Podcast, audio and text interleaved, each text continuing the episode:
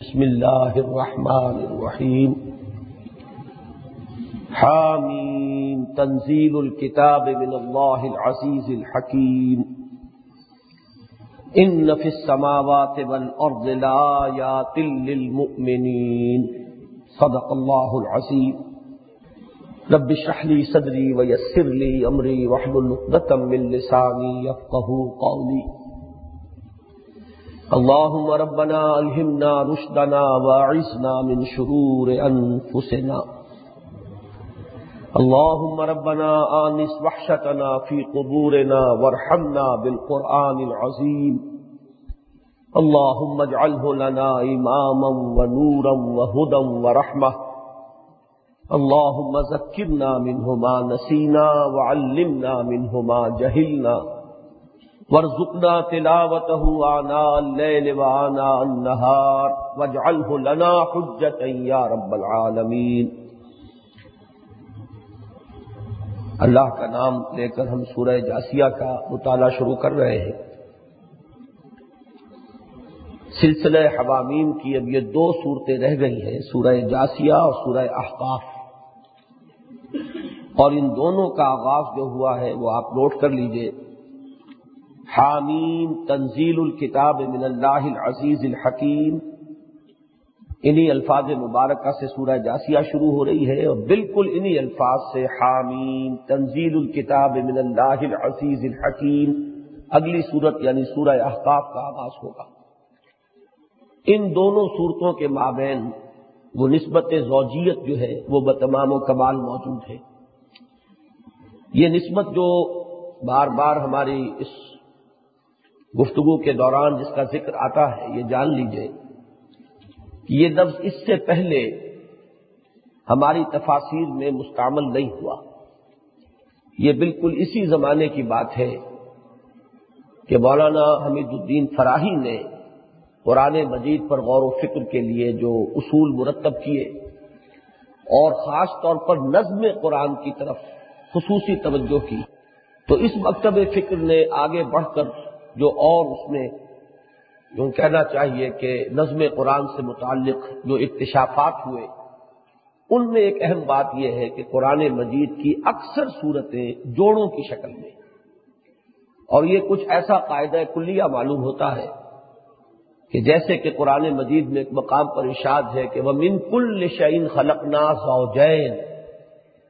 ہم نے اپنی تخلیق میں اس اصول کو منحوظ رکھا ہے کہ تمام چیزوں کو جوڑوں کی شکل میں پیدا کیا ہے۔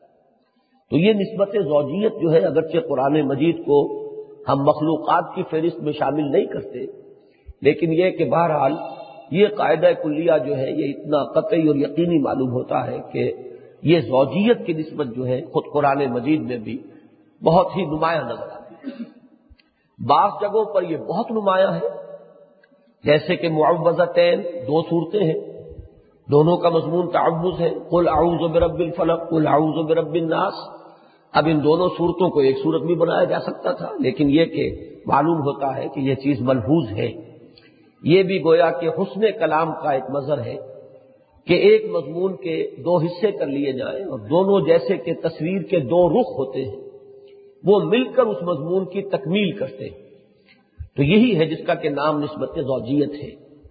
اگرچہ یہ لفظ میں نے عرض کیا ہے کہ نہ تو احادیث میں وارد ہوا ہے اور نہ ہمارے متقدمین جو ہے مفسرین، ان کے ہاں یہ لفظ مستعمل ہے۔ حدیث میں ہمیں ایک لفظ ملتا ہے، اخوات کا، کہ بعض صورتیں آپس میں گویا کہ بہنوں کا کا رشتہ رکھتی ہیں۔ چنانچہ وہ مشہور واقعہ ہے حضور کی سیرت کا، کہ ہجرت سے متصل القبل کا جو زمانہ ہے اس میں نبی اکرم صلی اللہ علیہ وسلم پر شدید صدمے کی کیفیت تاری ہو گئی تھی کہ ایسے محسوس ہوتا تھا کہ جیسے اب عذاب الہی کا آغاز ہوا چاہتا اہل مکہ گویا کہ اپنے آپ کو مستحق بنا چکے ہیں عذاب الہی کا۔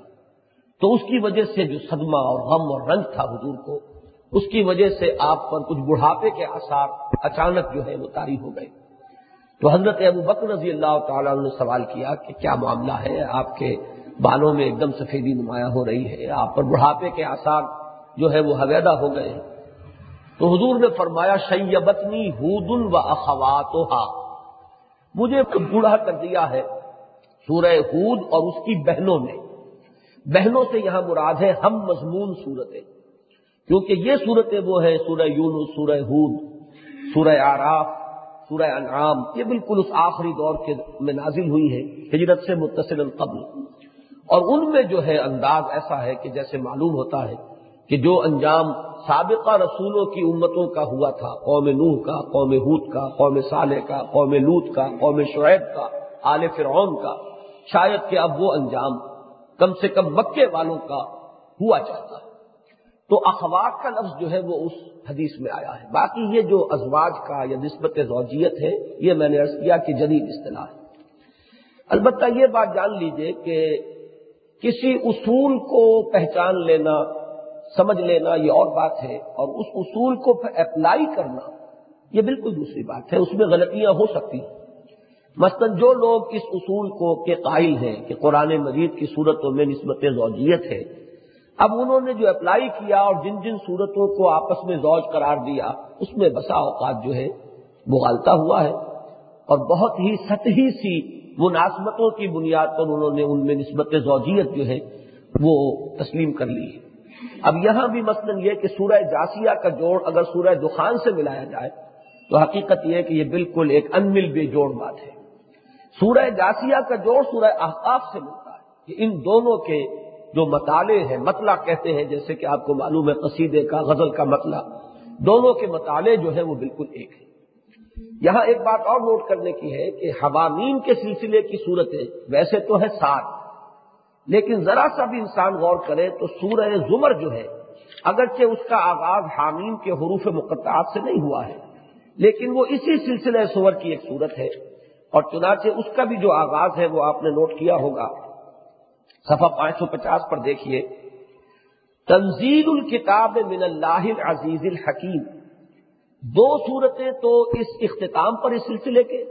ان کا آغاز ہوا تنزیل کتاب من اللہ العزیز الحکیم، سورہ جاسیہ اور سورہ احقاف۔ اور دو صورتیں یہ شروع کی ہیں، سورہ زمر، تنزیل الکتاب من اللہ العزیز الحکیم۔ یہاں حامیم کے حروف نہیں ہے اگلی صورت جو ہے سورہ مومن، اس میں تھوڑا سا فرق ہے۔ تنزیل الکتاب من اللہ العزیز العلیم۔ صرف یہ کہ حکیم کی بجائے اللہ تعالیٰ کا جو اس میں گرامی ہے، علیم آیا ہے۔ تو یہ چیزیں بھی ہیں در حقیقت کے جو مناسبت جو ہے ظاہر کرتی ہیں۔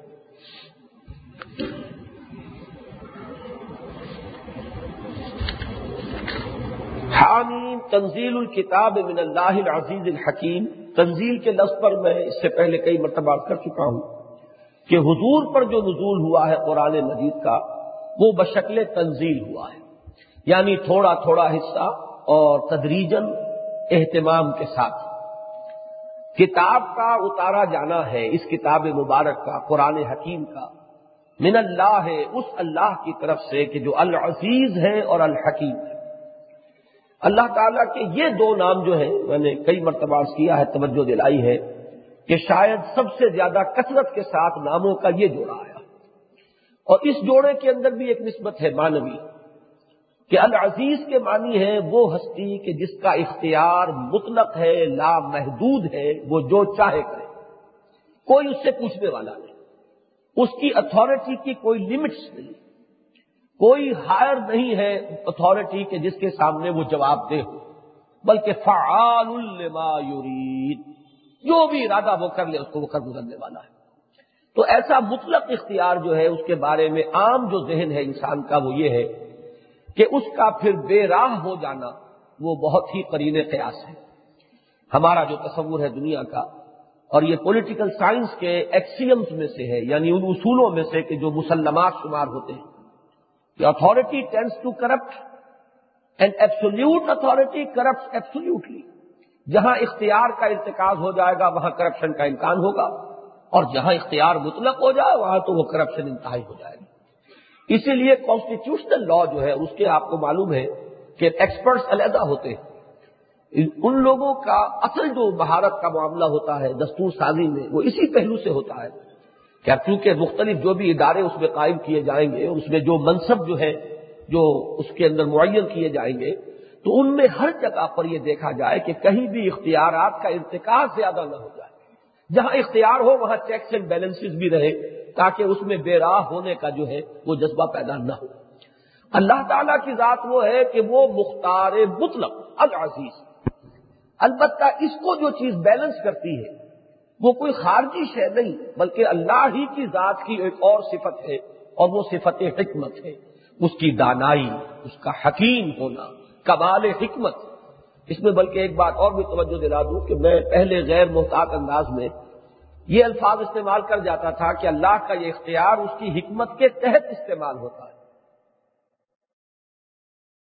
یہ اللہ کے شایان شان نہیں ہے، اس کی ہر شان مطلق ہے۔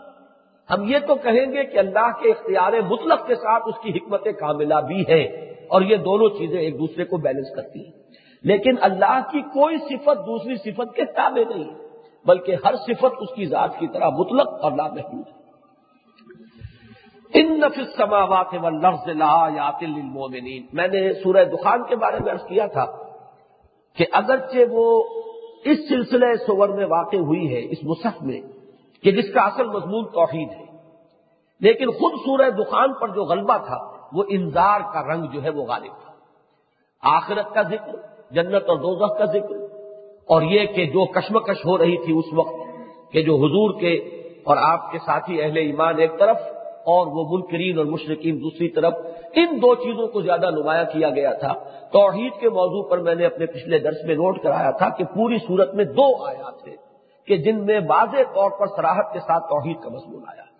لیکن سورہ جاسیہ کے بارے میں نوٹ کر لیجیے کہ اب پھر یہ صورت لوٹ رہی ہے اسی اصل مضمون کی طرف۔ جو اس گروپ کا اصل مضمون ہے توحید۔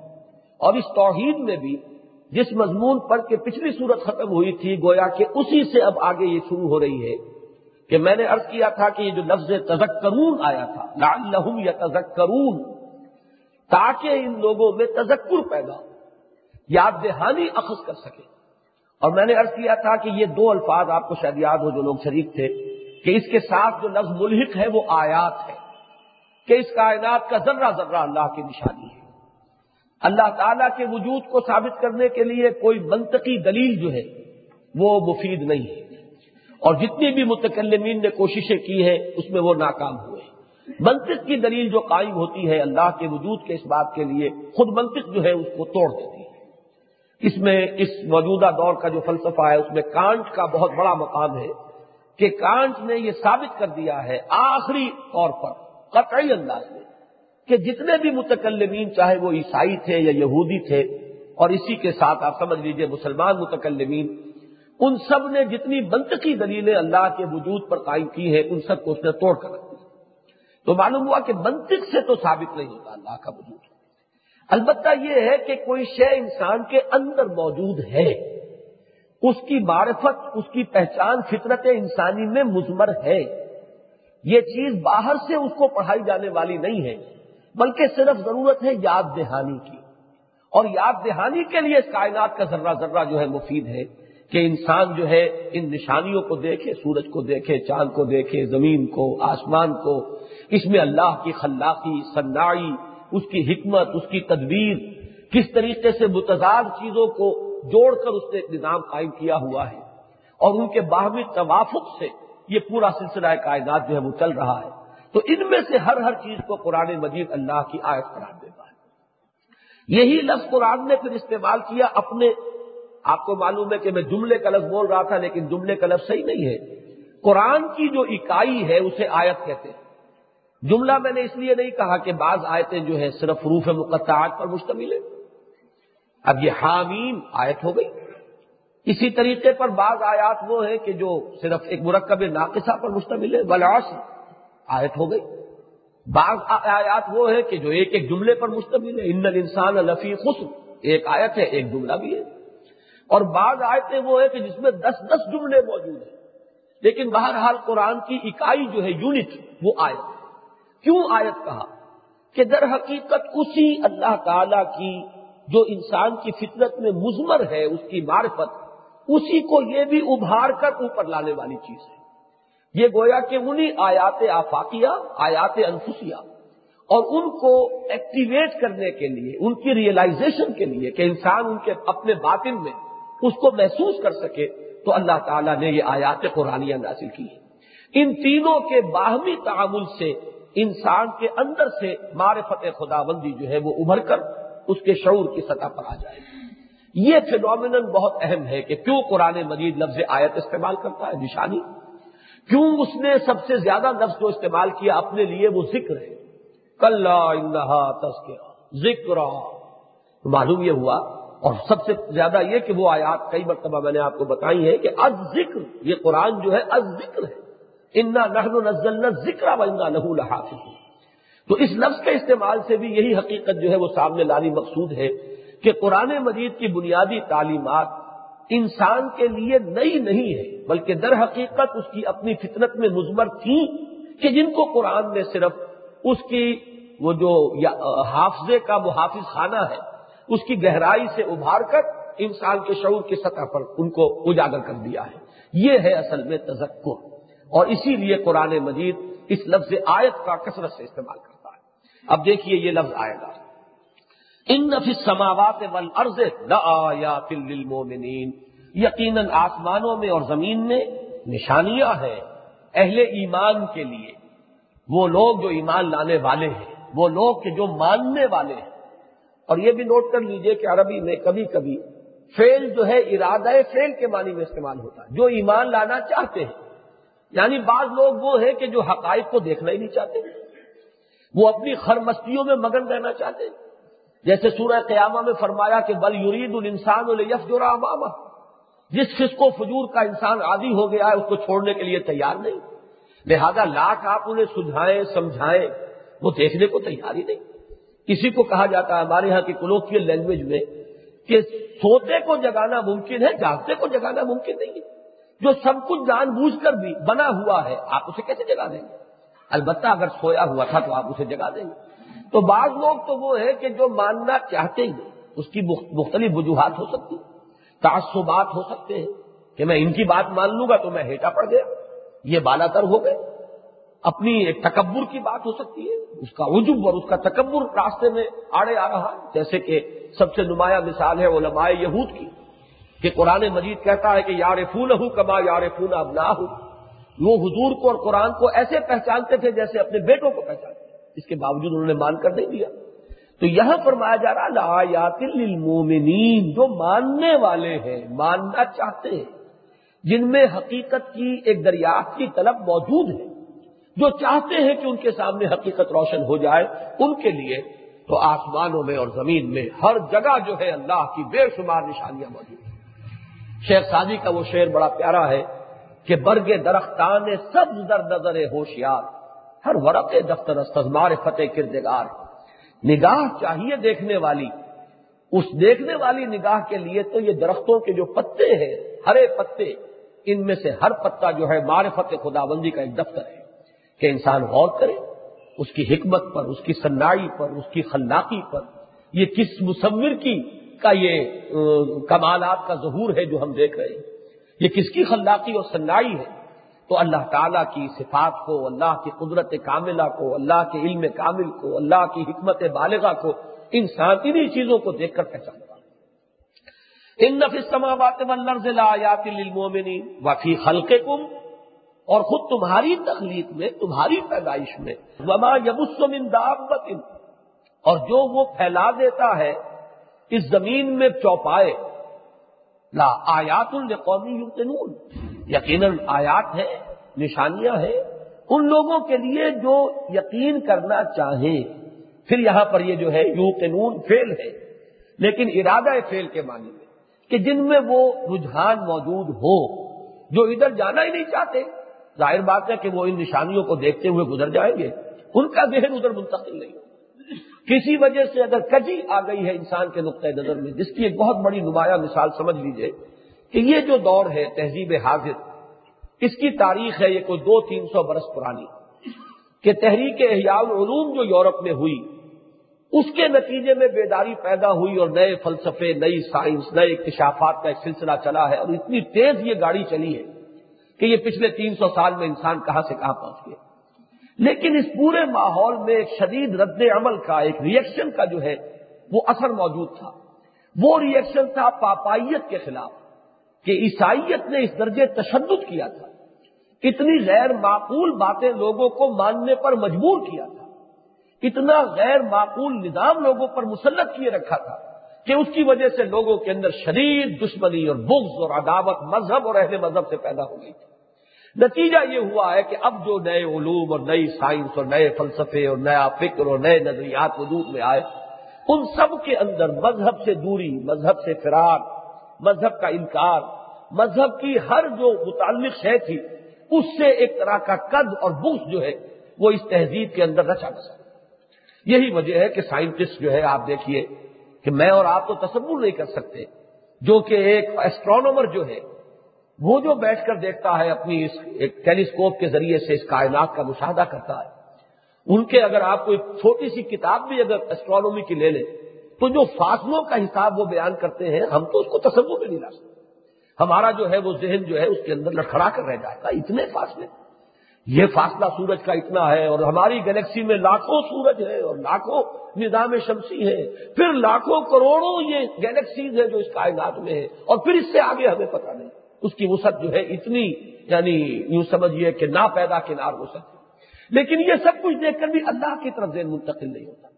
اللہ کی عظمت اور کبریائی کا تصور قائم نہیں ہوتا۔ ایک شخص جو ہے مائکروسکوپ کے اوپر نگاہ جما کے بیٹھا ہوا ہے۔ اس نے دیکھ لیا ہے کہ ایک ایک پتے کے اندر پورا ایک کارخانہ ہے۔ فوٹو سنتھس کا کارخانہ ہے۔ کہ ادھر سے آکسیجن آ رہی ہے، ادھر سے جو ہے وہ کاربن وغیرہ جو ہے وہ جذب ہو رہی ہے، اس کے ذریعے سے ایک کارخانہ ہے فوٹو سنتھس کا۔ آج آپ کو معلوم ہے کہ یہ سورج کی حرارت کو استعمال کرنے کا اور اس کو انسان استعمال کرنے کا پروگرام بنا رہا ہے، تو یہ سورج کی حرارت ہی تو ہے کہ جو ہر پتا اپنے اندر جذب کرتا ہے، اس انرجی کو کنورٹ کرتا ہے۔ وہی انرجی ہے کہ پھر آپ درخت کی لکڑی کو جب جلاتے ہیں تو آگ کی شکل میں آپ کو مل گئی، وہ انرجی آئی کہاں سے؟ وہی حرارت جو ہے سورج کی کہ جو ان پتوں نے جذب کی۔ تو ایک ایک پتے کے اندر ایک کارخانہ لگا ہوا ہے۔ لیکن یہ سب کچھ دیکھ کر بھی وہ انسان کا ذہن اللہ کی طرف منتقل نہیں ہوتا۔ اس لیے کہ وہ نقطۂ نظر کے اندر وہ کجی آ چکی ہے۔ ایک ریئیکشن کا شکار ہو چکا ہے انسان۔ اس کے ذہن میں چونکہ قد ہے، جس کی ایک مثال میں کبھی کبھی دیا کرتا ہوں کہ یہ جو عطا ترک نے مذہب کے خلاف اور اسلام کے بنیادی شاعر، عربی زبان، اس کے خلاف جو اتنی کچھ تحریک چلائی کہ اذان بھی ہم عربی زبان میں نہیں دیں گے، تو اس کا سبب سمجھ میں آتا ہے کہ پہلی جنگ عظیم میں اربوں نے جو کچھ کیا ترکوں کے ساتھ، جو بغاوت ہوئی اور جس طرح ترکوں کی پیٹھ کے اندر انہوں نے خنجر گھونپا اس کا پوری قوم کے اوپر ایک اس کا اثر ہوا نفسیاتی اور اربوں سے شدید نفرت پیدا ہوئی۔ تو اب جا کر کہیں سمجھیے کہ ستر اسی سال کے بعد اب نارملائز ہوا ہے ان کے احساسات کا معاملہ کہ وہ کچھ جو ہے اس کیفیت سے اپنے آپ کو آزاد کر سکے ہیں اور میں اس میں ہرگز ترکوں کو مورد الزام نہیں قرار دیتا واقع تو کچھ ان کے ساتھ کیا گیا۔ وہ ایسا تھا کہ انہیں اربوں سے نفرت ہوئی اور اس نفرت نے یہ شکل اختیار کر لی کہ جس چیز کا بھی اربوں سے تعلق ہے، اس سے انہیں بول ہو گیا۔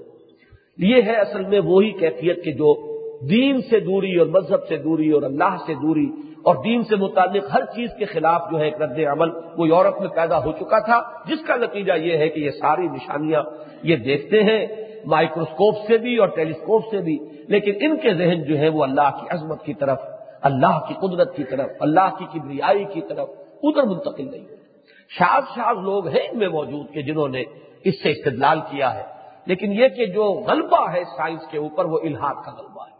وہ مادہ پرستی کا غلبہ ہے، وہ انکار خدا اور آخرت کا غلبہ ہے۔ تو وفی خلق کم وما یبسمندابت آیات القومی یو اور جو یقین کرنا چاہتے ہیں، ان کے لیے تو خود ان کی اپنی تخلیق میں اور اس کائنات میں، اس زمین میں اللہ تعالیٰ نے جو یہ چوپائے پھیلا دیے ہیں کہ جو ان کے مصرف میں آتے ہیں، کسی پر سواری کر رہے ہیں، کتنوں کا گوشت کھا رہے ہیں، کسی کی کوئی اور چیز استعمال کر رہے ہیں۔ وقت لاف لے بن نہارے اب یہ سب جو ہے، فی جو ہے، اس میں بھی، اس کے اوپر بھی اس کا عمل ہو رہا ہے۔ فی خلق کم و فی اختلاف لے بن فی یہاں پر جو ہے، اب محضوف ہے۔ وقت لاف لے اور رات اور دن کے فرق میں یا الٹ پھیر میں۔ اختلاف کے یہ دو معنی ہیں۔ ایک تو اختلاف ہم اردو میں بھی استعمال کرتے ہیں، فلاں اور فلاں میں یہ اختلاف ہے۔ یعنی فرق اور تفاوت۔ تو رات اور دن کا فرق، رات تاریخ ہے، دن روشن ہے۔ رات خنک ہے، دن جو ہے گرم ہے۔ رات میں آرام ہے، سکون ہے، دن میں حرکت ہے، محنت ہے، بھاگ دوڑ ہے، تو یہ اختلاف ہے رات کا اور دن کا۔ اور ایک خلف کہتے ہیں پیچھ کو۔ تو اختلاف کے معنی یہ بھی ہے کہ ایک دوسرے کے پیچھے لگے ہوئے یہ چلے آ رہے ہیں۔ جیسے کہ اس نے اس کا پیچھا پکڑا ہوا ہے، اس نے اس کا پیچھا لیا ہوا ہے۔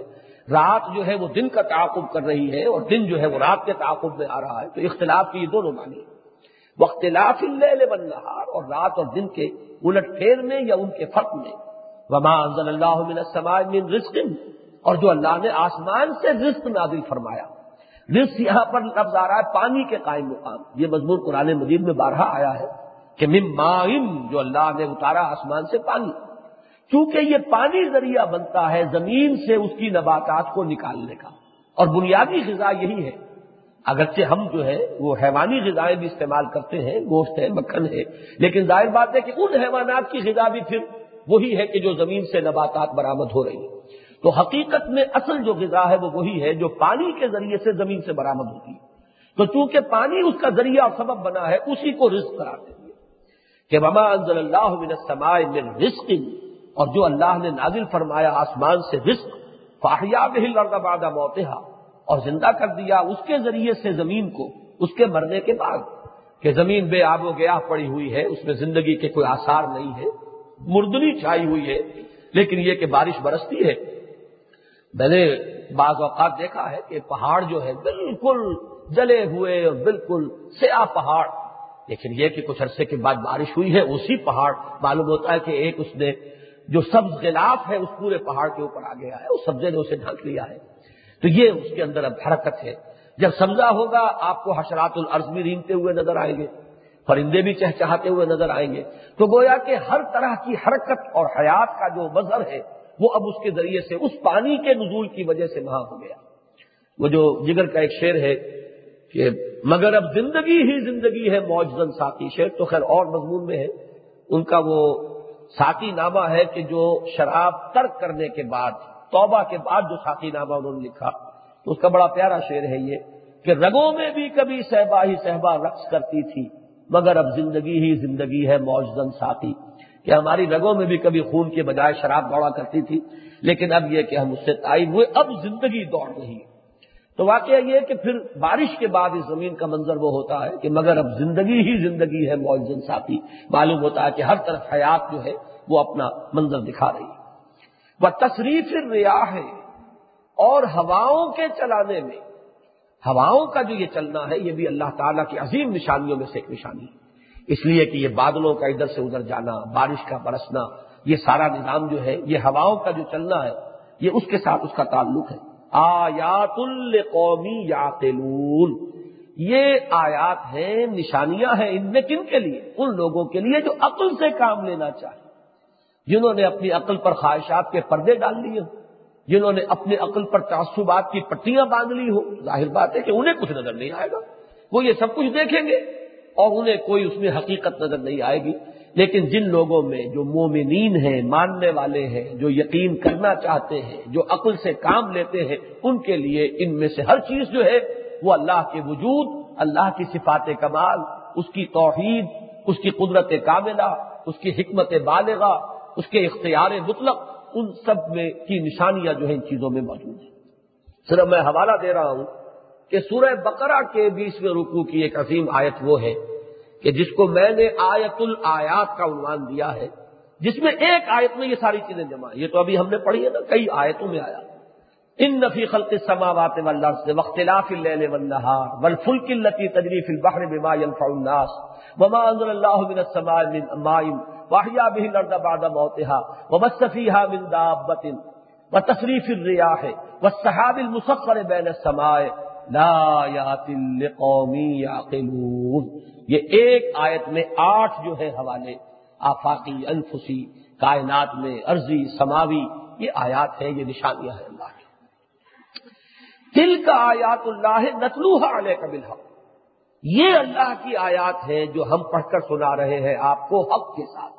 اب یہ آیا میں نے جو دوسری بات کہی تھی کہ قرآن مجید کی یہ ایک یونٹ یہ بھی آیت ہے۔ اس لیے بھی کہ ان میں سے ہر جو اکائی ہے، ہر آیت جو ہے، یہ اللہ تعالیٰ کے علم و حکمت کی دلیل، اللہ تعالیٰ کے علم و حکمت کی ایک نشانی ہے۔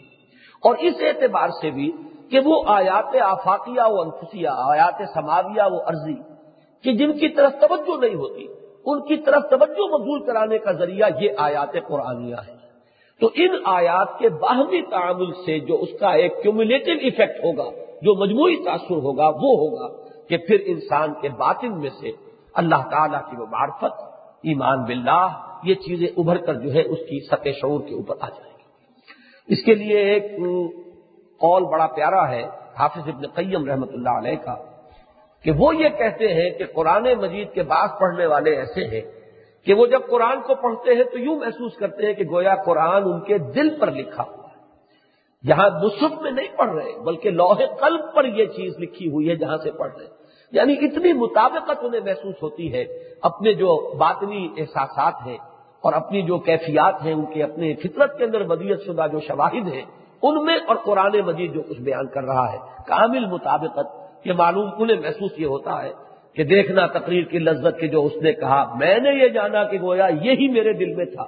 اس انداز میں انہیں معلوم ہوتا ہے کہ قرآن ان کے نوح قلب پر لکھا ہوا ہے۔ دل کا آیات اللہ نتلوحا علیہ کا بالحق فب حدیث باد اللہ و آیات ہی یومنون تو اب ان اللہ کی آیات کے بعد اور اللہ کے ذکر کے بعد اب اور کون سی بات ہوگی جس پر یہ ایمان لائیں؟ گے یعنی یہ کہ وہی جو میں نے ارد کیا، کوئی منطقی دلیل نہیں بنوا سکتی۔ ذکر ہو گیا، آیات الہیہ جو ہے وہ آ گئی آیات سماویہ کی طرف توجہ دلا دی، آیات انفسیہ کی طرف توجہ دلا دی، آیات عرضی کی طرف توجہ مبدول کرا دی۔ اب اس کے بعد کوئی اور شے نہیں ہے کہ جو ان کی آنکھیں کھول سکے۔ جن کی آنکھوں پر تعصب کے پردے پڑ چکے ہیں، جن کی آنکھوں کے اوپر غفلت کے پردے اس طرح پڑ گئے ہیں کہ کسی طرح وہ اس غفلت سے نکلنا چاہتے نہیں۔ بلکہ یہ کہ اسی فسق و فجور میں، اسی غفلت میں وہ اپنی زندگی بتانا پر مصر ہے۔ ان کے لیے اب کوئی اور راستہ نہیں ہے۔ فب ائی حدیث بعد اللہ آیات ہی ویل الکل افاق اسیم۔ اب چونکہ وہ لوگ ان کا ذکر آ گیا ہے، یہ لوگ ان تمام نشانیوں کو دیکھ بھی رہے ہیں اور ان آیات قرآنیہ کو سن بھی رہے ہیں، پھر بھی نہیں مان رہے۔ ان کا جو کردار ہے، اس کی طرف نشانی، اشارہ کیا، ہلاکت ہے، بربادی ہے ہر اس شخص کے لیے۔ جو افاق ہے اور اسیم ہے۔ افاق فعال کے وزن پر مبالغے کا سیدھا ہے عفق سے۔ عفق جو ہے دو معنی میں آتا ہے، ایک افطرا جھوٹ بولنا، تہمت لگا دینا۔ اسی معنی میں وہ واقعہ عفق مشہور ہے، حضرت عائشہ صدیقہ رضی اللہ تعالی عنہ پر جو تہمت لگا دی گئی۔ ایک اس کے معنی ہے تلپٹ کر دینا، الٹ دینا۔ تو یہ گویا کہ افاق ہے انہوں نے، جو ویلیوز ہے اخلاقی، انہیں تلپٹ کر دیا ہے۔ یہ وہ لوگ ہیں کہ جو جھوٹ اللہ پر بھی باندھتے ہیں اور جھوٹ ہی کا ان کا کاروبار چل رہا ہے۔ وین الکل افاقن اسیم۔ اسیم جو بنا ہے لفظ، ویسے اسم کے عام معنی جو ہے وہ ہم کرتے ہیں گناہ۔ اسیم فعیل کے وزن پر صفت مشبہ گناہ گار لیکن اس کا جو اصل مفہوم ہے اسے سمجھ لیجیے کہ عرب کہتے تھے کسی اونٹنے کو آس سے ماں کہ چونکہ ان کے ہاں تو قافلے چلتے تھے۔ اب قافلے کی تو یہی شکل ہے کہ وہ اونٹ یا اونٹنی جو ہے ساتھ ساتھ چلے۔ اگر کوئی بہت پیچھے رہ گئی تو اس کا مطلب یہ کہ وہ قافلے سے بچھڑ گئی، وہ قافلے کے ساتھ نہیں رہی، وہ قافلے کا ساتھ نہیں دے سکی۔ تو یہ ہے وہ معیار مطلوب کہ جس سے کوئی پیچھے رہ جائے تو وہ گناہ گار ہے۔ ان کے ہاں بھی ظاہر بات ہے کہ اخلاق کے معیارات تھے کہ انسان وعدہ کرے تو اس کو پورا کرے، سلا رحمی کرے، حقوق ادا کرے۔ یہ چیزیں ان کے ہاں بھی تھی اس لیے کہ یہ تو جو بنیادی انسانی اخلاقیات تھے یہ تو فطرت کی بدیہیات میں سے چنانچہ بہت مشہور اور بہت اہم قول ہے وہ ابو جہل کا، کہ جب اس سے یہ سوال کیا گیا کہ کیا تمہارے خیال میں محمد جھوٹے؟ صلی اللہ علیہ وسلم نے کہا نہیں، انہوں نے کبھی جھوٹ نہیں بولا۔ تو پھر تم یہ کیوں آخر ان کی بات مانتے نہیں؟ اس نے صاف کہا کہ ہمارے اور بنی ہاشم کے مابین مسابقت اور مقابلہ جاری تھا۔ انہوں نے مہمان نوازیاں کی، ہم نے ان سے بڑھ کر کی۔ انہوں نے مسافروں کی خدمت کی، ہم نے ان سے بڑھ کر کی۔ یعنی ان کے ہاں مقابلہ اور مسابقت ان چیزوں میں بھی۔ تھی جہاں یہ کہ وہ ان کے شاعر کھڑے ہو کر اپنی بے حیائیوں کے تذکرے کا مقابلہ کرتے تھے، اپنے معاشروں کا ذکر کرتے تھے اور یہ بھی ان کا مقابلے کا ایک تھا۔ تو اسی طریقے سے ان کے ہاں نیکیوں کے اندر، خیر میں، یہ جو بنیادی انسانی اخلاقیات ہیں، ان کے ذمن میں بھی مسابقت اور مقابلہ جو ہے وہ جاری رہتا۔ تو یہ چیز جو ہے ان کے ہاں اس معیار سے جو پیچھے رہ گیا، وہ ہے آصف کہ اس سلسلے کے وہ اخلاق کے تقاضے جو ہے ان کو بھرپور طریقوں پر جو ہے پورا نہیں کیا، وہ پیچھے رہ جانے والا انسان ہے۔ اس معنی میں کہ جو حقوق ادا نہیں کرتا، حق تلفی کرتا ہے، وہ ہے اسیر۔ ویل الکل افاق نسیم، ہلاکت اور بربادی ہے اس شخص کے لیے کہ جو جھوٹا ہے، جھوٹ جڑتا ہے اور جو اخلاقی تقاضے ہیں اور حقوق ہیں، ان کو ادا نہیں کرتا۔ یسما آیات اللہ تطلا علیہ ثم یوسف مستقبل کا لم یسما وہ سنتا ہے اللہ کی آیات کو کہ جو اسے پڑھ کر سنائی جاتی ہے، پڑھا۔ ثم یوسف پھر وہ اصرار کرتا ہے یعنی ہر دھرمی اور ضد کی روش اختیار کرنا۔ کیوں کرتا ہے؟ مستقبل یہ جو میں نے ارض کیا تھا، تکبر اور عجب۔ یہ بھی ایک بہت بڑی چیز ہے کہ انسان پر حقیقت منتشف ہو چکی۔ لیکن یہ کہ اپنی وہ بڑائی اور اپنا وہ تکبر جو ہے، وہ آڑے آ رہا۔ بلکہ سب سے پہلی جو نافرمانی ہوئی ہے، جو ابلیس نے حضرت آدم کے سامنے جھکنے سے انکار کیا ہے اللہ کے حکم پر، اس کا اصل سبب تکبر تھا رجب اور تکبر۔ ابا وسطبر وکال امن القاتری اس نے انکار کیا اور یہ انکار کس وجہ سے تھا؟ استقبال کی وجہ سے۔ اپنے آپ کو بہتر اور اعلیٰ تر سمجھنا اور اپنے سے کمتر کی بات کیوں مان لی جائے؟ اس کے سامنے تو گویا کے نیچے ہونے والی بات ہو جائے گی۔ جیسا کہ میں یہود کی مثال دے چکا ہوں۔ تو یہاں فرمایا کہ یس یسم آیات اللہ تطلا علیہ، وہ سنتا ہے اللہ کی آیات کو، جو اسے پڑھ کر سنائی جاتی ہے سما یوسر و مستقبل پھر وہ اپنے تکبر کی بنیاد پر، اپنی اس ہٹ دھرمی کی روش کو قائم رکھتا ہے۔ کالم یسما ایسے کہ جیسے اس نے ان آیات کو سنا ہی نہیں تھا سنی انسنی کر دی۔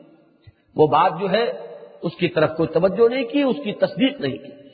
فبشر ہو بے عذاب نلیم اب یہاں دیکھیے قرآن مجید میں بھی کہیں کہیں طنز کا انداز ہے۔ اب یہاں لفظ بشارت کا استعمال کرنا، تو بشارت دے دیجیے انہیں ایک دردناک عذاب کی۔ یہ ایک طنزیہ انداز ہے۔ حالانکہ عذاب کی تو وعید ہوتی ہے، بشارت تو نہیں ہوتی۔ بشارت تو کسی اچھی بات کی، دل خوشکن چیز جو ہے اس کی بشارت ہوگی۔ لیکن یہ کہ یہاں اس طنز کے انداز میں تلخ جو انداز ہے، اس میں فرمایا کہ وہ بشر ہو بے عذاب نلیم ان کا یہ تعصب، ان کا یہ تکبر، ان کی یہ ہٹ درمی ان کا یہ اعراض عن الحق، حق کے منکشف ہو جانے کے بعد بھی انسان کا اس کو قبول نہ کرنا، یہ وہ چیز ہے کہ پھر جنہیں مستحق بنا دے گی، ایک دردناک ویزا علم امین آیات ناشا یعنی تقضا ہوا اور ان کی اور مزید بڑھ کر، بازی بازی بارش بابا ہم بازی، ان کی روش یہ ہے کہ جب کوئی ہماری آیات میں سے کوئی ان میں اس کے ان کے علم میں آتی ہے، تو اب اس کا ٹھٹھا اڑاتا ہے، مذاق اڑاتا ہے استحضا کرتا ہے تبصر کرتا ہے۔ یہ میں نے کئی مرتبہ آپ کو بتایا ہے کہ ابتدائی جو رد عمل تھا اہل مکہ کا، حضور کے خلاف وہ یہی استحضا اور تبصر کا تھا۔ مذاق اڑاؤ، چٹکیوں میں اڑا دو پھپتیاں چست کرو۔ اور اس کا اصل مقصد کیا ہوتا ہے؟ کہ وہ نروس بریک ڈاؤن ان کا اتنا ہو جائے کہ یہ کھڑے نہ رہ ڈیکمپوز کر دی جائے ان کی شخصیت۔ ان کے اندر وہ قوت ارادی مزمحل ہو جائے کہ وہ پھر وہ کا ثبوت نہ دے سکے۔ اور یہ چیزیں میں نے اپنی پچھلے جمعے کی تقریب میں تفصیل سے عرض کیا تھا۔ اس کے لیے انہوں نے وہ حربے بھی اختیار کیے تھے کہ یوزلقون کب ابسار کہ اپنی نگاہوں سے آپ کو آپ کے قدم جو ہے ان میں لفزش پیدا کر دینا چاہتے ہیں۔ اس طریقے سے گھور کر اور اپنے ان آنکھوں کے اندر جو قوت ارادی بعض نفسیاتی مشقوں کے ذریعے سے بہت ہی مرتکز کر لی جاتی ہے۔ تو اس کے ذریعے سے بھی آپ کی ہمت کو وہ ختم کر دینا چاہتے ہیں۔ چاہتے ہیں کہ آپ کے اندر لفزش پیدا ہو جائے۔ تو مذاق اڑانا قرآن مجید کا یہ ان کا مشغلہ تھا۔ ویزا عالم امن آیات ناشا یعنی تخذا ہو الا عذاب المحین یہی وہ لوگ ہیں کہ جن کے لیے احانت آمیز عذاب ہے، رسوا کل عذاب، یہ اس کا صحیح ترین ترجمہ ہوگا۔ مہین بنا ہے احانت سے۔ احانت کا لفظ اردو میں مستعمل ہے۔ ممبرائم جہنم۔ ان کے پیچھے جہنم ہے۔ یا یہ کہ ان کے آگے جہنم ہے۔ برا کا لفظ جو ہے اکثر مفسرین نے لکھا ہے کہ یہ ورے اور پرے جیسے اردو میں ہے یہ دونوں مفہوم اس برا میں موجود ہیں۔ اور اس کے لیے یہ ہے کہ دیکھنا پڑتا ہے سیاق کلام کیا ہے۔ کہ یہ جدھر جا رہے ہیں، آگے جہنم ہے۔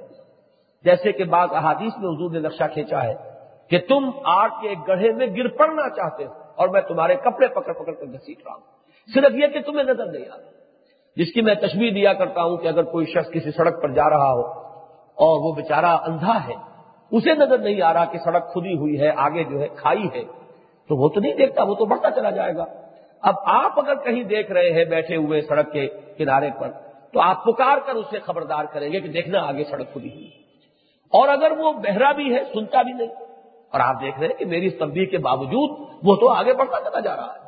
تو پھر آپ دوڑیں گے اور ہو سکتا ہے کہ وہ این گر رہا ہو کہ آپ اس کے کپڑے پکڑ کر اسے بچائیں۔ یہ نقشہ ہے جو حضور نے اپنی اس حدیث میں کھینچا ہے کہ تم جس راستے پر جا رہے ہو اس کے آگے جہنم ہے، تمہیں نظر نہیں آ رہی۔ تم بکٹ دوڑ رہے ہو اس کی طرف۔ تم گر پڑنا چاہتے ہو اس میں اور میں تمہارے کپڑے پکڑ پکڑ کر تمہیں گھسیٹ رہا ہوں۔ تم براہم جہنم۔ ان کے اچھا میں نے بلکہ غور کیا تو مجھے اس میں ورام میں پیچھے ہونے کا تصور جو ہے وہ زیادہ بلیغ نظر آتا ہے کہ جیسے کہ وہ جہنم انہیں ان کا تعاقب کر رہی ہے اور وہ انہیں دھکیل کر اس راستے کی طرف لے کر جا رہی ہے۔ اس لیے کہ ان کا انجام بالآخر ہوئی ہے۔ جیسے گھیراؤ ہوتا ہے کسی کا، در حقیقت ان کا وہ ان جہنم ہی تک ان بل کافرین کیونکہ یہ الفاظ میں قرآن مجید میں آئے کہ جہنم تو کافروں کا احاطہ کیے ہوئے ہیں۔ اب ایک انسان کھڑا ہے، اسے نہیں معلوم کہ میرے پیچھے کیا ہے۔ حالانکہ جہنم اس کا گھیراؤ کر چکی ہے، اس کے احاطے میں وہ آ چکے ہیں۔ تو یہ ورا جو ہے، ان دونوں اعتبارات سے یہ مفہوم جو ہے، جہاں تک اس کا مراد جو ہے، وہ معین ہے اور اس میں کوئی فرق واقع نہیں ہوتا۔ ولا یغنی انہم ما کسبو شیئن اور کوئی چیز کام نہ آ سکے گی ان کے، ان میں سے کہ جو انہوں نے کمائی ہے۔ مال و دولت کے انبار جمع کیے ہیں، حرام سے، حلال سے، ساری تمیزیں اٹھا کر۔ جائز اور ناجائز کی تقسیم ختم کر کے انہوں نے جو کچھ جمع کیا ہے اور کمایا ہے، وہ قطعا ان کے کام نہیں آئے گا۔ ولا متخدو مندون اللہ اولیا اور نہ ہی انہوں نے اللہ کے سوا جو اپنے دوسرے حمایتی سمجھے ہوئے۔ یعنی یہ اولیاء اللہ کے اور یہ ان کی سفارش اور ان کے مزاروں پر چڑھاوے چڑھا کر ہمارا بیڑا پار ہو جائے گا اور کسی کا دامن پکڑ کر ہم نکل جائیں گے۔ یا ان کے ہاں جو تصورات تھے، یہ دیویاں اور دیوتا جو ہے یہ ہاؤ شفا عند اللہ، یہ تو ہماری سفارش کریں گے اللہ کے ہاں۔ یہ اللہ کی چہیتی بیٹیاں ہیں۔ اللہ کی بہت محبوب ہیں یہ دیویاں۔ یہ لات اور عزا اور منات ہم چڑھاوے چڑھاتے ہیں، ڈنڈوت کرتے ہیں۔ تو ظاہر بات ہے کہ وہ ہم سے راضی ہیں، خوش ہیں۔ اور جب وہ ہم سے راضی اور خوش ہیں تو وہ اللہ کے ہاں ہماری سفارش کریں گے۔ تو یہ ذہنی سہارے جو انہوں نے بنا رکھے ہیں۔ اور اس میں یہ نوٹ کیجیے کہ میں وضاحت کیا کرتا ہوں اس کی کہ دیوانہ بکار خیش ہوشیار۔ یہ اصل میں انہوں نے سودا کیا ہوا ہے۔ کیونکہ حرام خوری ترک تو کرنی نہیں۔ بلیک مارکیٹنگ بھی جاری رکھنی ہے اور سودی کاروبار بھی جاری رکھنا ہے اور حرام خوری کے سارے ذرائع جو ہیں ان کو تو جاری رکھنا ہے۔ ان سے لاکھوں کماؤ اور کچھ ان کو دے کر بطور رشوت باقی کے بارے میں اپنے ذہن کو مطمئن کر لو کہ ہماری یہ ساری حرام خوریاں جو ہے اب گویا کہ کنڈون ہو جائیں گی۔ کچھ تھوڑا سا ان کو قدرے قلیل جو کروڑوں کما رہے ہوں، انہوں نے جا کر اگر دس جگہ بھی چڑھا دی کہیں تو آخر ان کا تو وہ ایک مطلب یہ کہ پیسہ بھی، بھر بھی ان کا خرچ نہیں ہوا روپے میں، لیکن یہ کہ ذہن کو اب اتنی تسکین مل گئی ہے، سہارا مل گیا ہے کہ ضمیر کی جو خلش تھی، اب اس کو انہوں نے مٹا دیا، یہ سمجھ کر کہ ہم نے یہ کام اتنا نیکی کا کر دیا ہے۔ تو یہ ان کے صرف ذہنی سہارے ہیں کہ جو انہوں نے اپنی ان حرام خوریوں کو باقی رکھنے کے لیے، برقرار رکھنے کے لیے، یہ دیوانہ بکار خیش ہوشیار، کہ یہ جو کچھ کر رہے ہیں، یہ بہت اپنی جگہ پر یہ اگرچہ بظاہر یہ دیوانگی کا فیل ہے، لیکن یہ کہ اس کے پیچھے ان کی بڑی ایک جو سوچ ہے، وہ اس کے پیچھے کار فرما ہے۔ بلا یگنی انہم ماں کسب سید ولا متخد مندون اللہ اولیا اچھا کسبو میں کچھ نیکیاں بھی آپ شامل کر لیجیے کہ ایک تو یہ کہ مال و اسباب دنیا بھی جو انہوں نے کمایا، یہ کام نہیں آئے گا۔ کچھ یہ بھی ہوتا ہے کہ برے سے برا شخص بھی کچھ نیک کام کر کے اپنے آپ کو مطمئن کرتا ہے۔ ایک تو چڑھاوے چڑھانے والا مسئلہ ہے، دوسرا یہ بھی ہے کہ کوئی خیر کا کام، کوئی ثواب کا کام، کوئی پن کا کام، اس کے ذریعے سے انسان جو ہے وہ اپنے ضمیر کو مطمئن کرتا ہے۔ ان میں سے کوئی چیز کام آنے والی نہیں ہے وہ لہم عذاب العظیم اور ان کے لیے ہے بہت بڑا عذاب، بہت بڑی سزا، بہت بڑی پکڑ۔ ہاگا خدا یہ ہے ہدایت، یہ ہے رہنمائی۔ یہ ہے راہ کا سجھا دینا۔ قرآن نے آ کر حقیقت کھول دی کہ انسان کے کام وہاں آنے والی شے، اس کا اپنا عمل ہے۔ اس کی اپنی سوچ اگر درست رخ پر ہے، اس کا اپنا عمل اگر صحیح رخ پر ہے، تو کام یہ چیزیں آئیں۔ گی اس میں صرف اضافہ یہ کر لیجیے کہ مجرد ان پر تکیہ نہ کرے بلکہ اللہ تعالیٰ سے پھر بھی اپنا استغفار کرتا رہے، رحمت جو ہے طلب کرتا رہے۔ مجرد اپنے عمل سے کوئی شخص جنت میں داخل نہیں ہو سکے گا، لیکن باہر آ رہی ہے کہ بنیاد جو ہے، وہ اس کا عمل نئے سلیل انسان اللہ ماسا پچھلی صورت میں وہ مضبوط بھی آیا تھا کہ اللہ تعالیٰ یہ فرمائے گا کہ یہ تمہارے اپنے اعمال ہے یہ ہمارا جو ہے، کوئی تمہارے اوپر احسان نہیں ہے، بلکہ یہ تمہارے اپنے اعمال ہے کہ جن کے نتیجے میں تمہیں یہ مل رہا ہے۔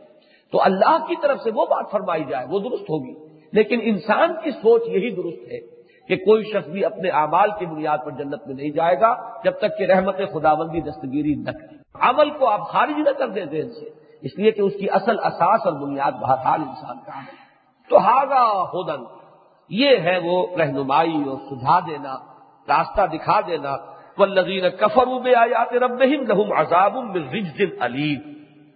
اور وہ لوگ کہ جو اپنے رب کی آیات کا انکار کریں گے۔ جو ان آیات سے جو حقیقت ان کے اوپر منکشف ہو رہی ہے، اس کو دبائیں گے اور چھپائیں گے۔ اس لیے کہ لفظ کفر کی اصل حقیقت کیا ہے؟ چھپا دینا، دبا دینا، اوجھل کر دینا۔ اسی لیے عربی زبان میں اور بلکہ قرآن مجید میں کاشتکار کے لیے لفظ آیا ہے کفار۔ کا مسئلہ غیر آجبل کفار نبات ہوں اس بارش کی مثال کہ جس سے نباتات فصل جب اپجتی ہے، تو جو کاشتکار ہے، اس کا دل جو ہے، وہ باغ باغ ہو جاتا ہے۔ اسے وہ بہت اچھا لگتا ہے۔ تو کس معنی میں کافر کہا انہیں کہ یہ دانا زمین میں چھپاتے ہیں۔ زمین میں بیج ڈالیں گے تو اس سے فصل ابھرتی ہے۔ تو چھپانا جو ہے، اصل مفہوم اس طرف سے کفر کا۔ تو یہاں فرمایا کہ وہ نظین کفر ابے آیات رب آیات نے تو ان کے اندر شعور بیدار کیا تھا۔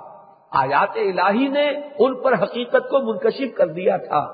آیات الہی سے انہیں وہ بھولی بچلی باتیں یاد آ گئی تھی۔ لیکن اس کے بعد وہ ان کو دباتے ہیں۔ اپنی مسلحتوں کی وجہ سے، اپنے تعصب کی وجہ سے، اپنے مفادات کی وجہ سے، اپنے حرام خوری کا خوگر ہو جانے کی وجہ سے، بجائے اس کے کہ اس کو ابھرنے دے اور اس کا اعتراف کرے، اقرار کرے، اعلان کرے، اس کا ظہور ہو، وہ اس کو دبا دے۔ تو یہ ہے کفر کی اصل حقیقت۔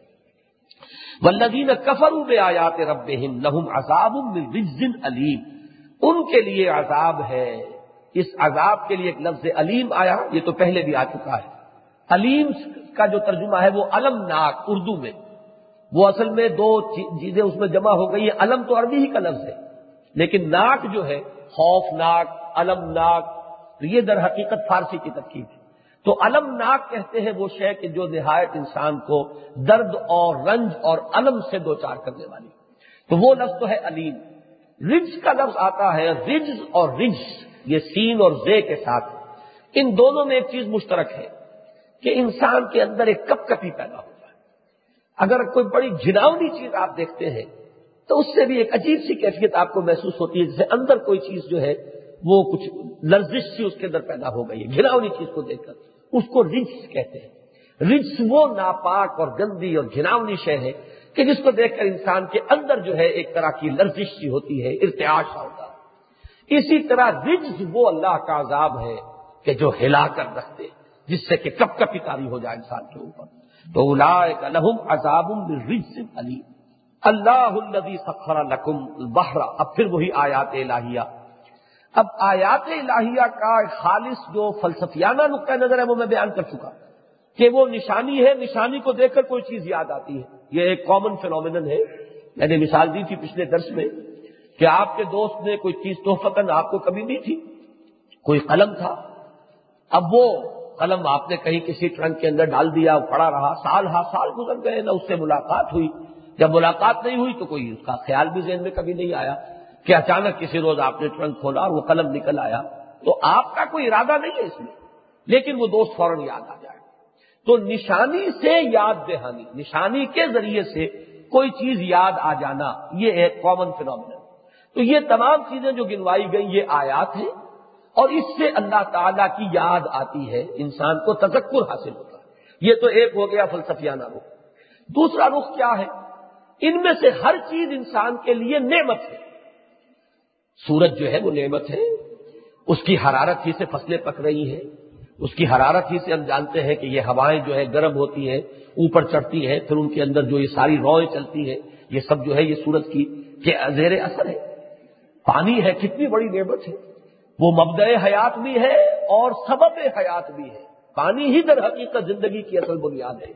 یہ واٹر سرکولیشن کا نظام ہے پورے جسم کے اندر کہ جس سے زندگی برقرار رہتی ہے۔ اسی میں جہاں رکاوٹ آتی ہے، وہ موت کا جو ہے، وہ موت آ کر شرادہ بکھیر دیتی ہے انسان کے اس وجود کا، مادی وجود کا۔ تو ہر چیز نعمت ہے۔ ہر چیز اپنی جگہ پر اللہ کی نشانی بھی ہے۔ اور ہر چیز ہمارے وجود اور ہماری ضروریات کی بہم رسانی میں کوئی نہ کوئی رول پلے کر رہی ہے۔ گھاس کا تنکا بھی جو ہے، ظاہر بات ہے کہ یہی خوراک بنتی ہے اس بکری کی کہ جس کا گوشت ہم کھاتے ہیں، جس سے کہ دودھ پھر ہمیں مل رہا ہے۔ یہی چیزیں ہیں کہ جن سے کہ ہمارا وہ سارا سلسلہ ان میں سے ہر چیز دوسری چیز کے ساتھ جڑی ہوئی ہے۔ لہذا دوسرا انداز جو ہوتا ہے مکی صورتوں میں، وہ یہ ہے کہ اللہ کی نعمتوں کا تذکرہ کر کے انہی چیزوں کا ذکر اللہ کی آیات کے اعتبار سے۔ اور ایک یہ کہ اللہ کی نعمتوں سے کہ تمہارے لیے یہ چیزیں بہم رسانی میں ہم نے لگا دی ہیں، تمہاری ضروریات انہیں سے پوری ہو رہی ہیں۔ تو وہ اللہ کی نعمتیں ہیں۔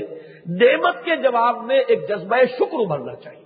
یہ بھی فطرت انسانی میں مزمر ہے۔ کہ اگر آپ کے ساتھ کسی نے کوئی بھلائی کی ہے، کوئی خیر کا معاملہ کیا ہے، آپ کی کوئی تکلیف رفع کی ہے، آپ کی ضرورت پوری کی ہے، تو اس کے لیے خاص قسم کے احساسات جو ہے، آپ کے قلب کی گہرائیوں میں پیدا ہونے چاہیے، ابھرنے چاہیے۔ تو اللہ کی نعمتوں کے ذریعے سے اللہ کی یاد دلانا، یہ ہے اب تذکیر بے آلہ اللہ۔ اللہ کی نعمتوں کے ذریعے سے یاد دہانی۔ یہ ہے اب ان آیات کا مضمون۔ اللہ النبی سخر رقم البحر۔ غور کرو، اللہ ہی تو ہے کہ جس نے تمہارے لیے مسخر کر دیا ہے سمندر کو اور دریا کو۔ لے تجری الفل کو فی ہے بے امر کہ اس میں وہ کشتی چلتی ہے اس کے حکم سے۔ یہ سارا نظام کس نے بنایا؟ دریاؤں کو تمہاری اس ضرورت کے اندر، اس بہم رسانی کے اندر، تمہاری خدمت کے اندر کس نے لگایا؟ اللہ ہی تو ہے۔ اللہ النبی سخر القم البحر تجری الفل کو فی ہے بے امر والے تب تغم ان فصل اور تاکہ تم پہنچ جاؤ، اس کے فضل کو تلاش کرو۔ لوگ جو ہے سفر کرتے ہیں۔ کہاں مشرق سے مغرب تک لوگ جو ہے صرف آج ہی نہیں، بہت زمانہ قدیم سے۔ یہ بادبانی جو ہوتے تو بعد میں آئے ہیں، یہ دخانی بعد میں آئے ہیں، بادبانی کشتیاں جو ہے کہاں سے کہاں پہنچتی تھی اور اس کے ذریعے سے جو آخری نتیجہ اللہ کا فضل تلاش کرنا یہ تجارت جو ہو رہی ہے، اس کے ذریعے سے انسان وہ رزق تلاش کرتا ہے اور رزق کو اس دنیا میں اللہ تعالیٰ اپنا فضل قرار دیتا ہے۔ لال تشکرون اب دیکھیے وہ لفظ آ گیا شکر کا۔ لال یا یہ تھی وہ پچھلی سورہ دخان کا کی جو آیت تھی لاسٹ بٹ ون آیت نمبر اٹھاون۔ لال یا اور اسی کی یہ شرح ہے جو ہم نے سورہ جاسیہ کے ان رکو اس ان آیات کے اندر دیکھی۔ اب دوسرا جو انسان کے اندر ان چیزوں کے مشاہدے سے جو جذبہ ابھرنا چاہیے، وہ جذبہ تشکر ہے۔ اللہ الدی سخر القم البحر تجری الفل کو فی ہے بے تب من فضل ہی ولعلکم تشکرون اور تاکہ تمہارے اندر شکر پیدا ہو۔ تم اللہ کا احسان مانو اور شکر ادا کرو۔ وہ سفر القم معافی سماوات و معافی لفظ اب یہ الفاظ جو ہے ذرا نوٹ کیجیے۔ بہت ہی یوں کہیے کہ وسیع الفاظ ہے، بہت سویپنگ ورڈز ہے۔ جو کچھ آسمانوں میں ہے جو کچھ زمین میں ہے، ہم نے تمہاری خدمت میں لگایا ہوا ہے۔ یہ بہت اہم بات ہے اس اعتبار سے کہ قرآن مجید کے یہ جو انداز ہے بیان کے، ان سے یہ ثابت ہوتا ہے کہ اس کائنات میں، اس پورے اللہ کے سلسلہ تخلیق میں جو اس کا مطلوب ہے وہ انسان یہ ساری جو اللہ نے یہ بساط بچھائی ہے، یہ انسان کی تخلیق کے لیے۔ انسان اس کا مرکزی وجود اصل میں اس احساس کو توڑنے والی چیزیں جو ہے اس دور میں بہت کبھی ہو گئی ہیں۔ چنانچہ بہت سے جدید جو فلاسفہ ہیں، انہوں نے اس دلیل کو استعمال کیا ہے مذہب کے خلاف۔ کہ یہ کیا ہے اتنی وسیع اور اس کائنات میں ہماری یہ زمین جو ہے، یہ ایک نقطے کے برابر بھی نہیں ہے۔ اس نقطے کے اندر یہ اتنے کروڑوں اور وہ انسان بس رہے ہیں۔ تو اس کائنات کی وسعت کے اعتبار سے اگر غور کریں گے تو انسان کی حقیقت کچھ نہیں۔ یہ کیا انسان جو ہے اشرف المخلوقات اور انسان بہت بڑی شے اور انسان کائنات کا مرکزی وجود، اس پورے سلسلہ تخلیق کا نقطۂ عروج، یہ تو گویا کہ کلائمیکس ہے۔ یہ چیزیں جو ہے کہ جو مذہب نے بتائی ہیں، جو آسمانی کتاب تصور دیتی ہے، اس کی نفی میں انداز یہ اختیار کرتے کوئی حقیقت نہیں کوئی وجود نہیں۔ کوئی اس کی جو ہے، اس پوری وسعت کی پہنائیوں میں دیکھیے تو اس کا کوئی مقام اور مرتبہ بنتا ہی نہیں۔ لیکن یہ کہ واقعہ یہ ہے کہ بعض چیزیں ہوتی ہیں کہ جو چاہے اپنے حجم کے اعتبار سے کتنی ہی چھوٹی ہو اپنے مقام اور مرتبے میں بہت بلند انسان اپنے حجم میں، اپنے سائز میں چاہے نہ ہونے کے برابر ہے۔ بڑا پیارا لفظ استعمال کیا ہے حضرت بے دل نے کہ اے بہارے نیستی، گویا کہ نیست جو ہے بالکل جس کا وجود نہیں ہے۔ اس کی ایک بہار ہے یہ انسان۔ اے بہار نیستی، از قدر خود ہوشیار باش۔ اپنے مقام اور مرتبے کو پہچانو کہ تمہارا مقام اور مرتبہ بہت بلند ہے۔ تم مقصود تخلیق ہو، اس پوری تخلیق کے سلسلے کا جو مقصود تھا۔ علامہ اقبال کی جو نظم ہے، ذوق و شوق بہت ہی ان کی چوٹی کی نظموں میں سے ہے۔ تو میں اس میں ایک مصرے کا اس جب وہ میں پڑھتا ہوں تو یہ تصور بھی سامنے آتا ہے کہ نکلے تیری تلاش میں، قافلہ ہائے رنگ و بو۔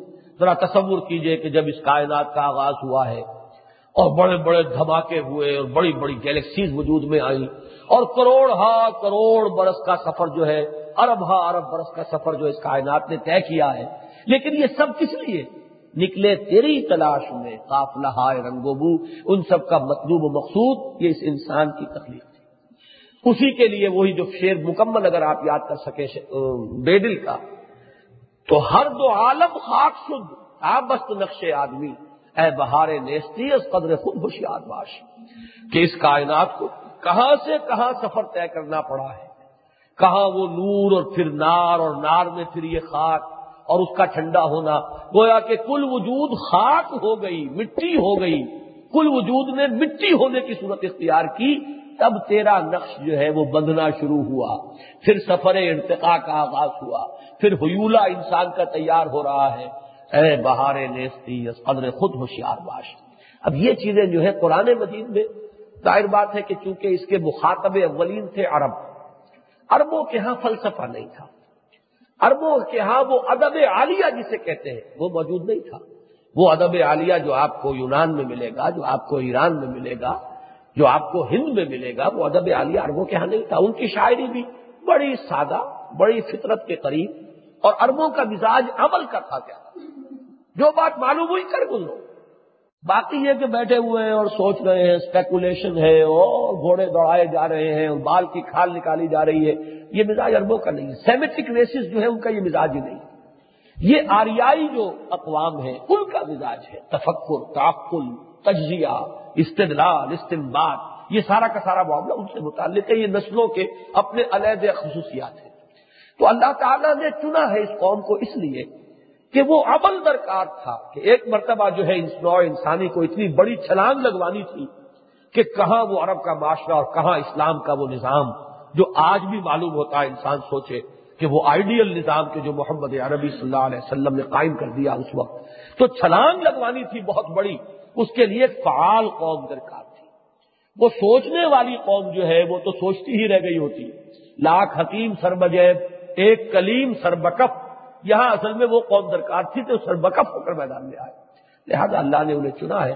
تو اس لیے قرآن مجید میں آپ کو وہ مضامین اس طرح سے نہیں ملیں گے۔ لیکن اشارات موجود ہیں۔ سخرا لکم معاف سماوات و معاف اللہ اب یہ کتنے کیٹیگوریکل کتنے سویپنگ الفاظ ہیں۔ جو کچھ آسمانوں میں ہے اور جو کچھ زمین میں ہے، وہ سب تمہاری خدمت میں ہم نے لگایا ہوا ہے۔ یہ ساری چیزیں جو ہے ضروریات ہم پہنچا رہی ہے تمہارے وجود کے لیے، تمہارے تخلیق کے لیے، یہ اتنی لمبی چوڑی بساط ہم نے بچھائی۔ پھر ان میں سے ہر چیز جو ہے وہ کسی نہ کسی پہلو سے تمہاری خدمت کے اندر لگی ہوئی۔ اور یہ سب جمیم من، یہ سب کچھ جو ہے، یہ تمہارے اختیار سے نہیں ہے، اللہ کی طرف سے۔ تم میں کس کیا طاقت تھی اور تمہاری کیا مجال تھی کہ تم ان میں سے کسی چیز کے اوپر بھی قابو پا سکتے۔ یہ اللہ تعالیٰ کی طرف سے یہ تمام چیزیں جو ہے وہ تمہاری خدمت کے اندر، تمہاری خدمت پر معمور کر دی گئی، تمہاری ضروریات کی بہم رسانی میں لگا دی گئی۔ ان نفیزہ قومی یا تفکرون یقیناً اس میں نشانیاں ہیں ان لوگوں کے لیے جو تفکر کریں۔ اب دیکھیے، کہیں یاقلون آ رہا ہے، کہیں تذکرون آ رہا ہے، کہیں تشکرون آ رہا ہے، کہیں تفکرون۔ غور کرو، فکر کرو، سوچ بچار اس لیے کہ فطرت صحیح ہو اور پھر فکر صحیح ہو۔ تو پھر انسان جو ہے اللہ تعالیٰ کی معرفت تک بھی پہنچے گا۔ وہ جیسا کہ سورہ آل عمران کی آخری جو آیات ہے جو حضور کو بہت محبوب تھی۔ آخری دس آیات آتا ہے روایات میں کہ حضور کی جب آنکھ کھلتی تھی تحجد کے لیے، تو فوراً حضور کی زبان پر وہ آیات جاری ہو جاتی تھی۔ ان خلق السماوات والارض واختلاف اللیل والنہار لآیات للالباب الزین یسکرون اللہ قیام و قعود و علا جنوبہم ویتفکرون فی خلق السماوات والارض اور وہ غور و فکر کرتے رہتے ہیں، سوچ بچار کرتے رہتے ہیں۔ وہ بالکل حیوانوں کی طرح نہیں گزر جاتے۔ جو دیکھتے ہیں تو پھر گہرائی میں دیکھتے ہیں۔ دیدن دیگر آموز، سنیدن دیگر آموز۔ حیوانوں کا سا دیکھنا نہ دیکھو، انسانی دیکھنا دیکھو۔ حیوانوں کا سا سننا نہ سنو۔ گاڑی آ رہی ہے، اس کے ہارن ہے، وہ آپ نے بھی سنا، کتے نے بھی سن لیا، بلی نے بھی سن لیا۔ اس سننے میں تو کوئی فرق نہیں۔ لیکن یہ کہ تم جو کچھ سنو، اس کی پیچھے جو ہے، اس کی اصل حقیقت کی تلاش کرو، تب تو پھر واقع تم انسان ہو۔ ورنہ یہ کہ یہ ساری چیزیں جو ہے، یہ محض حیوانی سطح پر ہے تو تفکر اور تذکر، یہ دو چیزیں جب جڑتی ہیں، تو در حقیقت سلوک قرآنی جسے ہم کہیں گے، وہ ذہنی، فکری جو سفر ہے، اس کا آغاز ہوتا ہے۔ جس کو اقبال نے کہا ہے کہ فقر قرآن اختلاط ذکر و فکر کہ یہ جو قرآن کا سلوک ہے، جو چیز کہ قرآن انسان کو جس راستے پر چلانا چاہتا ہے، وہ صرف ذکر بھی نہیں ہے، صرف فکر بھی نہیں ہے، بلکہ اختلاط ذکر و فکر۔ جب یہ ذکر اور فکر، تذکر اور تفکر، یہ دو چیزیں جب جمع ہو جاتی ہے تب وہ صحیح یوں سمجھیے کہ انسان کی شخصیت کی گاڑی جو ہے دو پہیوں پر آگے بڑھے گی کہ اس میں تذکر بھی ہو اور تفکر بھی۔ ہو کل یکفر لا یرجون ایام اللہ۔ پہلے رکو میں بھی آپ نے یہ ترتیب دیکھی تھی کہ آیات الہیہ کے حوالے سے تذکر، اللہ کی یاد دہانی۔ اس کے بعد وہ کشمکش جو چل رہی تھی، وہ انکار کرنے والے جھوٹے لپاٹیے جو سیرت و کردار کے اعتبار سے اپنے معاشرے میں معروف تھے کہ گھٹیا لوگ ہیں اور وہ حضور کی مخالفت کے اوپر کمر بستہ ہے، آیات سنتے ہیں، مذاق اڑاتے ہیں۔ اور سنی انسنی کر دیتے، ان کا کردار آ گیا اب یہاں دوسرے رقو میں بھی آپ نے دیکھا، بالکل وہی ترتیب ہے۔ اب یہاں ان اشیاء کا وہ پہلو کہ جو انسان میں شکر پیدا کرے، اس کو نمایاں کیا۔ یہ دوسرا پہلو ہے اللہ تعالیٰ کی معرفت اور اللہ تعالیٰ کے ساتھ ایک صحیح قلبی رشتہ استوار کرنے کی۔ اس کو بیان کرنے کے بعد پھر وہی جو کشمکش ہے، اس کی طرف رخ موڑ دیا۔ لیکن یہاں اب دوسری بات کہی جا رہی ہے، اس کو اچھی طرح سمجھیے۔ الزین منو اے نبی، کہیے اپنے ان اہل ایمان ساتھیوں سے، انہیں تلقین فرمائیے، ان کو یہ حکم دیجیے یگ فرو کل لذین آمنو یگ فرو لذین اللہ یرجون اللہ ذرا ابھی معاف کریں ان لوگوں کو جو اللہ کے دنوں کے امیدوار نہیں ہیں۔ یعنی یہ جو انکار کر رہے ہیں، اعراض کر رہے ہیں استحدہ کر رہے ہیں، ڈٹائی دکھا رہے ہیں ان لوگوں کا معاملہ یہ ہے کہ ان کی آنکھوں پر پٹیاں بندھی ہوئی ہیں۔ انہیں اللہ کے دنوں کا کوئی اندیشہ نہیں، ایام اللہ نوٹ کر لیے کہ اللہ کے دن ایسے تو ہر دن اللہ کا ہے، لیکن یہ اصطلاح ہے قرآن کی۔ وہ دن کے جن میں اللہ کے عظیم فیصلوں کا ظہور ہوا، جن میں بڑی بڑی قوموں کو ہلاک کر دیا گیا۔ کالم یغنو فیحا ایسے کر دیے گئے کہ جیسے وہ کبھی وہاں آباد تھے ہی نہیں۔ لا یورا اللہ مساکن اب مسکن جو ہے وہ نظر آ رہے ہیں، مکین نظر نہیں آ رہے۔ وہ سکونت جو کرتے تھے ان مسکنوں میں، وہ کہیں نظر نہیں آ رہے۔ یا جیسے کبھی کہا کوتیا دابر القوم النزیر کفر جڑ کاٹ دی گئی اس قوم کی، جس نے کفر کی روش اختیار کی۔ تو جن عظیم دنوں میں اللہ کے یہ عذاب جو ہیں بھیجے گئے اور قوموں کو ملیا بیٹ کیا گیا، وہ ہے ایام اللہ اللہ کے خاص دن۔ عربوں کے ہاں ایک رواج یہ بھی تھا، ایام العرب کہیں گے مثلاً۔ تو بڑی بڑی جنگیں جو ہوتی ہیں ان کا تذکرہ کرتے تھے ایام العرب کہ یہ بڑے بڑے حوادث، بڑے بڑے واقعات، بڑے بڑے مقابلے ہوئے، جس میں سینکڑوں ہزاروں کھیت رہے، یہ ایام ہے تو اللہ کے ایام وہ ہے کہ جس میں اس نے پوری پوری قوموں کو تحس نحس کیا، برباد کر دیا، نسیم منسیہ کر دیا۔ انہیں اس کا اندیشہ نہیں ہے۔ انہیں ڈر نہیں ہوا ابھی۔ یہ ابھی غفلت میں پڑے ہوئے ہیں۔ اگرچہ اپنے اس طرز عمل کی وجہ سے وہ مستحق ہو چکے عذاب کے۔ لیکن اللہ تعالیٰ کی حکمت ابھی اس میں ہے کہ وہ انہیں ڈھیل دینا چاہتا ہے۔ تم یہ چاہتے ہو کہ جلدی سے ان کی پکڑ ہو جائے، اس کا تجربہ ہر شخص کو ہو سکتا ہے۔ اب ہمیں بھی تجربہ ہوتا ہے کہ کوئی شخص گالی دے کے چلا گیا، اللہ تعالیٰ اس کی اس کی زبان کیوں نہ تو نے کھینچ لی؟ تجھے تو اختیار حاصل تھا۔ آخر حضرت بلال کے دل میں نہیں آتا ہوگا کہ اللہ، اس ابیا ابن خلف کا ہاتھ شل نہیں ہو جاتا جو مجھے کوڑے مار رہا۔ تیرے تو اختیار میں ہے۔ یہ جو مجھے گھسیٹ رہے ہیں، ان گلیوں میں تو کیا تیری پکڑ نہیں آئے گی؟ کب آئے گی؟ بتا رسول اللہ کی مدد کب آئے گی؟ تو جس پر بیتتی ہے، اس کے جو احساسات ہوتے ہیں، اس کا اندازہ کی کہ آخر اللہ ہمارا ہمارا ولی ہے، ہمارا حامی ہے، مددگار ہے، ناصر ہے، ہم اس کے وفادار ہیں، ہم اس کے لیے یہ سب کچھ جھیل رہے ہیں، پھر وہ علاق کل شعین قدیر ہے۔ اس کے لیے تو ان کی کوئی حقیقت نہیں ہے۔ وہ ان کے ہاتھ کیوں شل نہیں کر دیتا؟ ان پر فارش کیوں نہیں گر جاتے؟ ان کی زبانیں کیوں گنگ نہیں ہو جاتی کہ جو یہ ایسے ایسے الفاظ اللہ کے رسول کے لیے استعمال کر رہے ہیں؟ تو یہ ہے انسانی فطرت، ان کا ایک طرز عمل۔ ان کے اندر اس چیز کا پیدا ہونا کہ ان کو پکڑ لیا جانا چاہیے، ان کو سزا ملنی چاہیے۔ اللہ تعالیٰ کو، ان کو عذاب جو ہے ان پر بھیج دینا چاہیے۔ یہ ہے فطرت انسانی کا تقاضا۔ لیکن اللہ تعالیٰ کی حکمت بالغاہ میں ابھی پکڑ کا وقت نہیں آیا۔ ابھی وہ اس کے پیش نظر یہ حکمت بھی ہے کہ اگر یہ تمہیں ستائیں گے نہیں تمہیں ان آزمائشوں کی بھٹیوں میں سے اگر نہ گزارا گیا تو خود تم پختہ نہیں ہوں گے۔ ابھی تمہیں بھی تو پختہ کرنا ہے۔ وہ جو میں نے شعر سنایا کرتا ہوں اکبر آبادی کا، کہ تو خاک میں مل اور آگ میں جل، جب خشت بنے تب کام چلے۔ ان خام دلوں کے عنصر پر بنیاد نہ رکھ تعمیر نہ کر۔ تو ابھی تو تمہیں بھی تو پکانا ہے نا۔ ان آزمائشوں کی بھٹیوں میں تمہیں گزارنا ہے۔ تو اگرچہ عذاب دے رہا ہے، پرسیکیوٹ کر رہا ہے ابو جہل لیکن اس میں بھی اللہ تعالیٰ کی ایک حکمت جو ہے وہ شامل ہے کہ اس میں سے تمہیں گزار کر وہ زر خالص بنانا چاہتا ہے، کندن کر دینا چاہتا ہے کہ کہیں کوئی آلائش جو ہے، کہیں کوئی کھوٹ جو ہے وہ باقی ہے تو اللہ کی حکمتوں کو وہی بہتر جانتا ہے۔ ابھی ان اہل ایمان سے کہیے کہ ذرا صبر کریں، درگزر کرتے رہے اعراض کرے کل لذین آ منو یگ فرول لا یرجون ایام اللہ۔ اہل ایمان سے کہیے، معلوم یہ ہوتا ہے میرا اندازہ یہ ہے کہ جیسے اکثر ان حوامیم کے بارے میں، سوائے سورہ دخان کے، کہ اس کے بارے میں تو میرا اندازہ ہے کہ وہ سنتین نبوی میں نازل ہوئی ہے۔ وہ ابتدائی دور کی صورت ہے۔ اس میں انذار کا رنگ غالب ہے، آیتیں چھوٹی چھوٹی ہیں، وہ جو بہت ایک ریپڈ ہوتا ہے ردم وہ موجود ہے۔ لیکن باقی تقریباً یہ تمام حوامیم جو ہے، یہ سن آٹھ نو، یہ اس دور میں نازل ہوئی۔ جبکہ یوں سمجھیے کہ وہ کشمکش انتہا کو پہنچ چکی تھی۔ آٹھ نو ہجری نہ ذہن میں لے آئیے۔ آٹھ نو نبوی یعنی ہجرت سے تین سال، چار سال قبل۔ یہ زمانہ وہ ہے کہ جس میں پرسیکیوشن انتہا کو پہنچ چکی تھی۔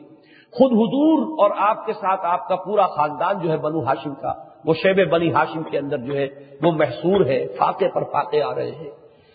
تین سال کا یہ محاصرہ ہے تو ایک دو دن کی بات نہیں۔ پھر یہ کہ حضور کے قتل کے فیصلے ہو رہے ہیں۔ آخری سفارتیں آ رہی ہے ابو طالب کے پاس کہ اب یا تو میدان میں آ جاؤ یا اپنے اپنے بھتیجے کا ساتھ چھوڑ دو۔ ہمیں چھوڑ دو اور بھتیجے کو چھوڑو کہ ہم آپس میں معاملہ چکا لیں۔ تم بیچ میں مت آؤ۔ اور اگر تم آتے ہو تو پھر ٹھیک ہے، اب چیلنج ہے آخری، تم بھی آ جاؤ۔ اب یہ کہ مزید ہم اس کو برداشت نہیں کر سکتے۔ تو یہ اس وقت کی بات ہے اور اس وقت ظاہر بات ہے کہ یہ خیال اور یہ جذبہ، یہ احساس پیدا ہونا بالکل قرین قیاس ہے۔ تو فرمایا کل نذین الزین نذین ایام اللہ۔ اے نبی، کہیے، تلقین فرمائیے اہل ایمان کو کہ ابھی ذرا بخشے، ابھی ذرا درگزر کریں ان لوگوں سے کہ جو اللہ کے عذاب سے چونکہ انہیں اندیشہ نہیں ہے، خطرہ نہیں ہے، تو ان کی ڈٹائیاں ان کی جسارتیں یہ بڑھتی چلی جا رہی ہے لیکن یہ کہ حکمت خداوندی میں ابھی کچھ وقت ہے، ان کی پکڑ کا وقت ابھی نہیں آیا۔ لے یجزی یا قومم بے قانون یکسبون۔ اب اس میں بھی اصل میں جتنی ڈھیل دی جائے گی، اتنا ہی کسی شخص کے اندر جو خباست چھپی ہوئی ہے وہ ظاہر ہوگی۔ اگر پہلے ہی روز ابو جہل کو پکڑ لیا گیا ہوتا، اس کے پر گرفت ہو جاتی، تو اس میں جتنی خباست ٹنوں کے حساب سے بھری ہوئی تھی، اس کا ظہور کیسے ہوتا؟ ایک عام شخص کے جس نے کچھ تھوڑا بہت کسی کو ستایا ہو اور پھر وہ اس کی شرافت اس پر جو ہے غالب آ گئی ہو، اور ایک وہ شخص جو ستانے کی انتہا کو جا پہنچا ہو ان میں فرق و تفاوت کیسے ہوتا؟ اگر پہلے ہی روز جو ہے دونوں کو پکڑ لیا گیا ہوتا۔ تو یہ تو اللہ تعالیٰ کی حکمت ہے کہ برابر ہرچے اندر سینہ داری سرود نالے آہے، فغانے، اللہ چاہتا ہے کہ جو کچھ جس کے اندر ہے وہ پورے طور پر ظاہر ہو لے۔ اور اس کے لیے ظاہر بات ہے کہ وقت درکار ہے۔ اس میں یہ ہے کہ تمہیں صبر کرنا ہوگا، جھیلنا ہوگا۔ تمہیں اپنے سبات کا اور اپنے استقلال کا ثبوت فراہم کرنا ہوگا۔ یہ چیز خود تمہاری تربیت کا ذریعہ بن جائے گی۔ تو گویا کہ اللہ تعالیٰ کی طرف سے تو ایک دوہری حکمت ہے کہ جو اس ڈھیل میں مزمر ہے کہ ان میں جو خباست ہے وہ پوری ظاہر ہو لے تاکہ ہر ایک اپنے پورے انجام کا مستحق ہو جائے کیسر کردار کو پہنچے۔ اور تمہارے اندر جو ہے پختگی پیدا ہو جائے، تم جو ہے پختہ ہو جاؤ۔ خام ہے جب تک تو ہے مٹی کا ایک امبار تو، اور پختہ ہو جائے تو ہے شمشیر بے زنہار تو۔ تمہیں شمشیر بے زنہار بنانا مقصود ہے۔ من عمل صالحا فل نفس اب دیکھیے یہ وہ انداز ہے جو سورہ انکبوت ہمارے منتخب نصاب کے یعنی ایک اہم سبق کے میں ہے وہ پہلے رکو میں، کہ دیکھو اگر تم کوئی بھلائی کر رہے ہو، تو تم بھی یہ نہ سمجھو کہ اللہ پر کوئی احسان کر رہے ہو۔ یعنی یہ تمہاری اگر جلد بازی کو تمہارے اندر آ رہی ہے، تو شاید اس میں تمہیں یہ خیال ہو کہ کیوں اللہ عذاب نہیں بھیجتا جبکہ ہم اللہ پر ایمان رکھتے ہیں۔ تو گویا کہ تم نے کوئی اللہ پر احسان کیا ہے۔ یہ ایک سرزنش کا انداز ہے، ذرا سی گرفت ہے۔ یہ بھی در حقیقت انسان کی تربیت کا ایک ذریعہ بنتی ہے کہ تربیت میں جہاں ایک طرف دل جوئی اور نرمی اور ہمت افزائی، اس کا بہت عمل دخل ہوتا ہے، اس کی تاثیر ہے۔ اسی طرح کسی وقت تھوڑا سا ڈانٹنا ڈپٹنا ذرا سے بھی اگر کہیں کسی ایک شخص کے بھی خیال میں تھوڑی سی اگر کوئی غلطی راہ پا رہی ہے، تو فوراً اس کو سختی سے ٹوک دینا تاکہ وہ بات جو ہے درست ہو جائے اور طرز فکر جو ہے صحیح ہو جائے۔ کہ تم یہ نہ سمجھو کہ تم ہم پریشان کر رہے ہو۔ من نامے سال نفس جو کوئی بھی نیک کام کر رہا ہے، بھلا کام کر رہا ہے، جو توحید جس نے اختیار کی اور اس پر کاربند ہو گیا اور ڈٹ گیا فل نفس ہی وہ اپنے لیے۔ وہ من اصاف اور جو کوئی برا کام کر رہا ہے، جس نے غلط روش اختیار کیا، اس کا ببال اس کے اوپر آئے گا۔ سم میلا رب کم ترجعون۔ پھر تم سب کے سب اپنے رب کی طرف لوٹا دیے جاؤ گے۔ اصل تو وہاں ہوگا، دودھ کا دودھ، پانی کا پانی۔ ہر ایک کے لیے اگر جزا جو ہے بھرپور وہ وہاں ہے اور سزا بھی بھرپور وہاں ہے۔ یہ قوموں کا ہلاک کر دیا جانا یہ کوئی سزا نہیں ہے۔ اصل سزا تو وہاں ہے۔ وہ تو یوں سمجھو کہ اس دنیا کو پاک صاف کرنا مقصود ہے، جھاڑ جکاڑ جیسے کہ لوگ جو ہے وہ کانٹے وانٹے اور یہ اور وہ گھاس واس جمع کر کے اور آگ لگا دیا کرتے ہیں، اپنے کھیتوں کی صفائی کرتے ہیں۔ کس طریقے سے اللہ تعالیٰ اپنے زمین کی صفائی کرتا رہتا ہے؟ سوائے اس کا اس میں تو دوسرا عذاب کا پہلو کون سا آیا انہیں کیا تکلیف آئی؟ ایک تھوڑے چند لمحات ہوتے ہیں، ایک کڑک ہوئی اور سب ہلاک ہو گئے، تو کون سا عذاب اوپر ہوا؟ بجلی ایک گری اور ہلاک ہو گئے، تو انہیں کون سی اس میں مصیبت جو ہے وہ جھیلنی پڑی؟ اور انہیں کون سی کوفت ہوئی؟ اور کس قدر انہیں کوئی اذیت پہنچی؟ اصل سزا تو وہاں ہے، جبکہ کھالیں جھلس جائیں گی تو نئی کھالیں حاضر کر دی جائیں گی۔ تاکہ وہ خلش وہ چبن وہ جلن، وہ سوزش جو ہے وہ پہم رہے اور مسلسل رہے۔ باقی سزا تو وہ ہے۔ یہ تو صفائی ہے صرف کہ اللہ تعالیٰ اپنی زمین کو گند سے صاف کرتا رہتا ہے۔ وہ دف اللہ لفسد یہ آیت پوری مجھے یاد نہیں ہے۔ اگر اللہ تعالیٰ وقتاً فوقتاً اپنے کچھ بندوں کے ذریعے سے دوسروں کو ہٹاتا نہ رہتا، صفائی نہ کرتا رہتا، تو فساد ہی فساد ہو جاتا۔ وہ جو عزو ہو جاتا ہے، گلا سڑا اسے جیسے کہ کاٹ کر پھینک دیا جاتا ہے۔ جہاں گینگرین ہو گیا بازو میں تو گینگرین کاٹ کر جو ہے وہ گینگرینس بازو کاٹ کر پھینک دیا گیا۔ اس طرح ہم ذرا صفائی کرتے رہتے ہیں۔ باقی اصل الا رب کم تم سب اپنے رب کی طرف لوٹائے جاؤ۔ گے ولقد آتینا بنی اسرائیل الکتاب اور ہم نے ہی عطا کی تھی بنی اسرائیل کو۔ کتاب اس کی وجہ کیا ہے؟ ان اکثر صورتوں میں آپ نے دیکھا بنی اسرائیل کا، حضرت موسا کا، کہیں کہیں حضرت عیسیٰ کا ذکر بڑا اجمال آیا ہے۔ تفصیلی تو یہ مضامین ہے مدنی صورتوں کے۔ سورہ بقرہ، سورہ عال عمران، سورہ نساء، سورہ معدہ ان میں تفصیلی بحثیں ہیں بنی اسرائیل، حضرت موسا حضرت عیسیٰ کے بارے میں۔ لیکن یہاں اصل میں یہ جو دور ہے، سن آٹھ کا جو میں آپ کو بتا رہا ہوں، سات، آٹھ، نو، یہ وہ زمانہ ہے جبکہ حضور کی دعوت کا چرچا جو ہے وہ عرب میں پھیل چکا تھا۔ اور کان کھڑے ہو چکے تھے بنی اسرائیل کے۔ وہ منتظر تو تھے، کیونکہ ڈھائی سو پونے تین سو میل کے فاصلے پر مدینے میں آباد ہے اس سے پھر ذرا اور آگے جائیے تو جو تبوک وغیرہ کے علاقے میں اور اس سے بھی پہلے خیبر کے علاقے میں ان کے بڑے بڑے گڑھ تھے، قلعے تھے۔ تو ان کے کان تو کھڑے ہو گئے، اس لیے کہ منتظر تھے کہ ایک نبی کا ظہور ہونے والا۔ ہے وہ اوس اور سنگت کے لوگوں کو دھمکایا کرتے تھے کہ ابھی تو تم ہمیں دبا لیتے ہو۔ جیسے بنیوں کا ایک طرز عمل ہمارے یہاں روایتی طور پر کہ وہ بنیا مار کھاتا تھا اور پھر کہتا تھا کہ اگلی دفعہ صحیح، پھر میں لکھوں گا تم سے۔ اسی طریقے سے یہ یہودی جو ہے مار کھاتے تھے اوس اور سے۔ لیکن یہ کہ کہا کرتے تھے کہ ابھی تو تم ہمیں دبا لیتے ہو، ٹھیک ہے۔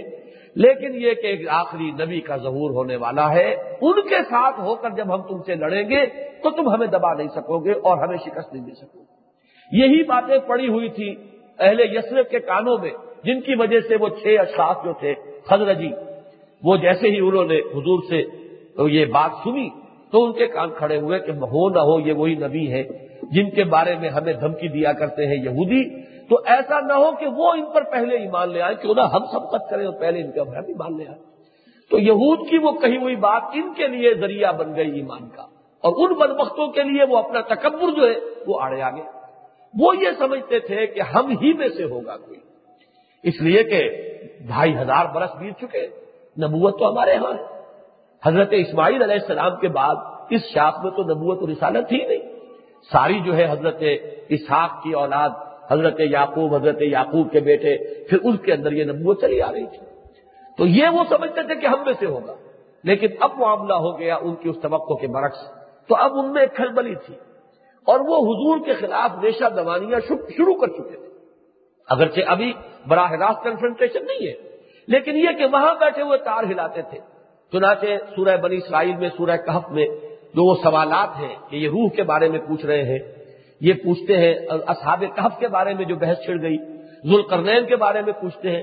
تو یہ ساری چیزیں در حقیقت ان کے سکھلانے پڑھانے پر کہ ان کا امتحان لو۔ ان سے ذرا یہ پوچھو کہ روح کسے کہتے ہیں؟ روح کی حقیقت کیا ہے؟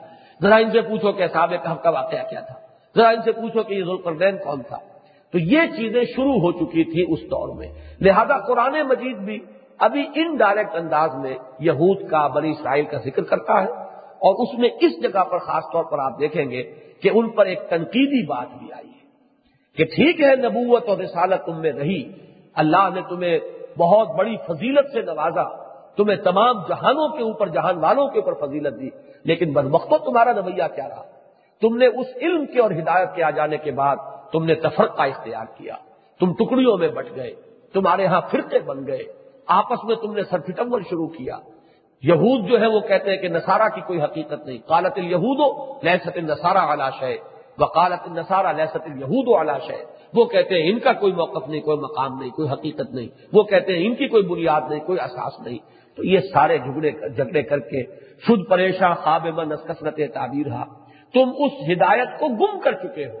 اس لیے ہم نے اب محمد صلی اللہ علیہ وسلم کو اس نئی ہدایت کے ساتھ، نئی شریعت کے ساتھ بھیجا ہے۔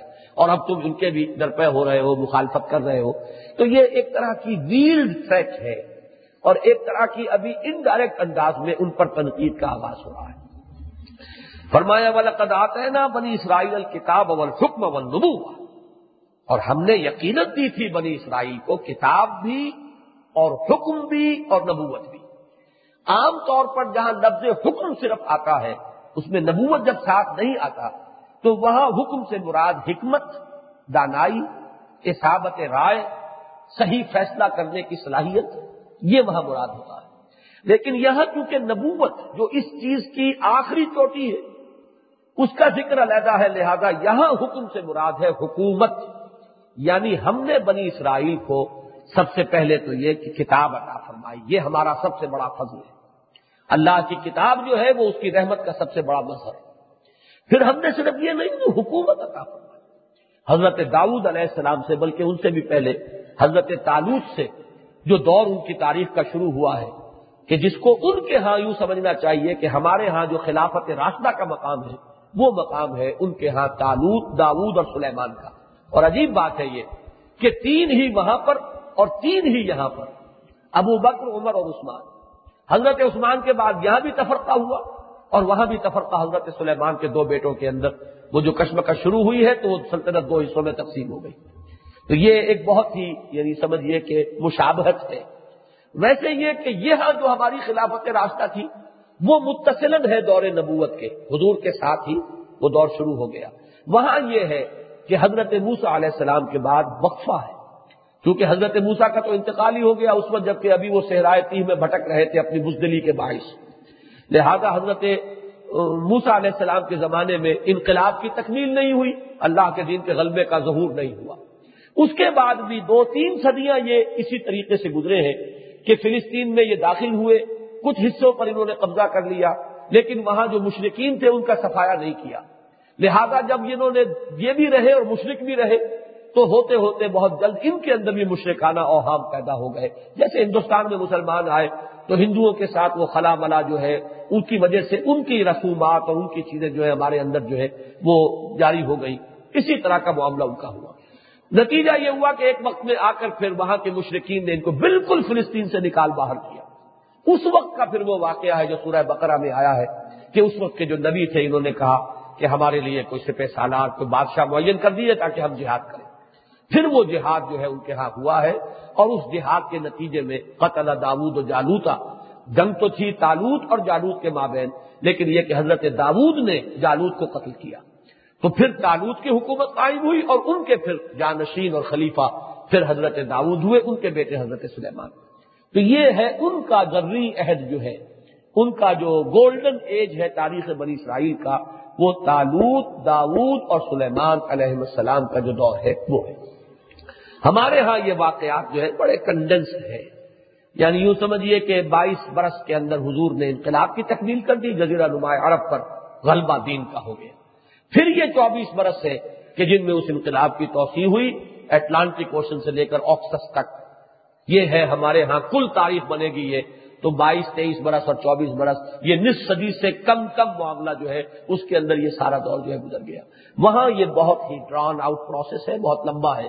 لیکن یہ کہ اس یعنی کوانٹیٹیو ایلیمنٹ کو علیحدہ کر کے جب آپ اس کا تجزیہ کریں گے، تو بالکل وہی ترتیب واقعات کی وہاں بھی تھی، جو کہ حضور کے دور میں اور پھر خلافت راستہ میں۔ تو ہم نے بنی اسرائیل کو کتاب بھی دی، حکومت بھی دی، نبوت بھی دی۔ اب یہ ساری نعمتیں ہیں جو اللہ نے ان پر جمع کر دی۔ وہ رزق نہ ہوں منت تو یہ بات اور ہم نے ان کو رزق بہت پہنچایا پاکیزہ چیزوں کے ذریعے۔ اس لیے کہ یہ سرزمین جو ہے فلسطین کی جو ان کا پھر مرکز بنا ہے، یہ یوں سمجھیے کہ دنیا کے زرخیز ترین علاقوں میں سے جس کو کہا جاتا ہے فرٹائل کریسنٹ، اس فرٹائل کریسنٹ کا بہترین حصہ جو ہے وہ یہ جس کو بارے میں سورہ بری اسرائیل میں کہا گیا الزی بارک نہ اس کے ماحول کو ہم نے بابرکت بنایا ہے تو برکات جو ہے وہاں مادیہ بھی ہے اور روحانی برکات بھی ہے۔ تو ہم نے ان کو باقیزہ چیزوں کا رزق فراہم کیا۔ ففب اللہ العالمین اور تمام جہانوں پر ہم نے انہیں فضیلت دی۔ یہاں ذرا ایک قاعدہ نوٹ کر لیجیے کہ عالمین جمع ہے عالم کی۔ تو ترجمہ تو یہ ہوگا تمام جہانوں پر۔ لیکن ایک اسلوب عربی میں یہ ہے کہ ظرف کی جمع بول کر اصل میں مضروف کی جمع مراد ہوتی ہے۔ یعنی تمام جہان والوں پر فضیلت دی اس جہان میں بسنے والی جملہ اقوام و ملل پر فضیلت دی تو ظرف ہے یہ جہان اور مضروف ہے وہ لوگ جو اس میں بس رہے ہیں۔ ظرف ہے یہ گلاس اور اس میں مضروف ہے پانی۔ تو گلاس کی جمع کر دیں گے اصل میں اس پانی کی کثرت کو ظاہر کرنے کے لیے۔ تو ظرف کی جمع جو ہے وہ مضروف کی جمع پر اصل میں دلالت کرتی ہے، یہ ایک اسلوب ہے۔ تو اسی معنی میں ہے یہ عالمین کا لفظ جو آتا ہے کہ ہم نے انہیں تمام جہانوں پر فضیلت دی یعنی تمام جہان والوں پر فضیلت دی۔ یعنی اس وقت جتنی بھی اقوام دنیا میں تھی، ان میں سے اللہ نے انہیں چنا۔ سابقہ صورت میں ہم پڑھ چکے ہیں کہ اختر نہ ہوں علم۔ ہم نے ان کو چنا، اختیار کیا، پسند کیا، اپنے علم کامل کی بنیاد پر۔ اس میں ایک بڑی اچھی بحث کی ہے مولانا شبیر احمد عثمانی رحمۃ اللہ علیہ نے، جس کی طرف میرا دین اس سے پہلے نہیں گیا تھا۔ اس مرتبہ جب میں دیکھ رہا تھا کہ یہ فضیلت مطلقہ اس وقت کی قوموں پر تو بالکل مسلم ہے۔ بعد میں بھی ایک جزوی فضیلت انہیں حاصل نہیں۔ ہے تو اس اعتبار سے اس کو ہمیشہ کے لیے مطلقاً فضیلت جو ہے شمار نہیں کیا جائے گا۔ مطلقاً فضیلت تمام اقوام عالم پر یہ اس وقت جبکہ ان کو چنا گیا تھا۔ اس وقت کی بہترین جو قوم اور اس وقت ان کو فضیلت دی گئی، لیکن اس کے بعد اپنے کردار کے اعتبار سے جس پستی کے اندر یہ مبتلا ہوتے چلے گئے انہیں یہ زوم ہے کہ ہم چوزن پیپل ہیں اللہ کے۔ اب بھی وہ یہ سمجھتے ہیں کہ ہم ہی سب سے بلند ہیں اور اللہ کے سب سے لاڈلے اور سب سے پیارے ہیں۔ حالانکہ وہ اس کے بعد اس مقام پر نہیں رہے۔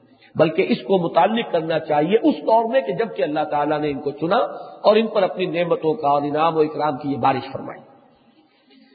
آتے نہ ہوں بینات من الامر اور ہم نے انہیں اپنے امر کی بینات عطا فرمائی۔ اب یہ لفظ امر جو ہے میں نے اس سے پہلے کئی مرتبہ کیا ہے کہ عالم خلق، عالم امر، یہ دو بالکل جدا عالم ہے اگرچہ یہ ایک دوسرے میں پیوست ہے ہماری روح عالم امر سے ہے، اگرچہ ہمارے اس جسد کے اندر پیوست ہے اسی طریقے سے بلائے کا عالم امر کی اس سے متعلق ہے اگرچہ یہاں بھی موجود ہے وہ حدیث میں نے آپ کو کئی مرتبہ سنائی ہے کہ مجتمع قوم فی بیت من بیوت اللہ ہے۔ یتلون کتاب اللہ بتدارسون بینہم اللہ نزلت علیہم السکینہ و ہم الرحمہ و حفت الملائکہ۔ جب بھی اللہ کے گھروں میں سے کسی گھر میں اللہ کے کچھ بندے جمع ہوتے ہیں، اللہ کی کتاب کو پڑھنے اور باہم سمجھنے، سمجھانے کے لیے، تو ان کو رحمت ڈھانپ لیتی ہے اور ان پر سکینت کا نزول ہوتا ہے اور فرشتے ان کے گرد گھیرا ڈالے موجود ہیں، لیکن وہ عالم خلق کی شے نہیں، عالم اب کی شے۔ روح ہے انسانی اور فرشتے کے مابین کمیونیکیشن ہے وہی کے ذریعے سے، یہ وہی بھی امر ہے۔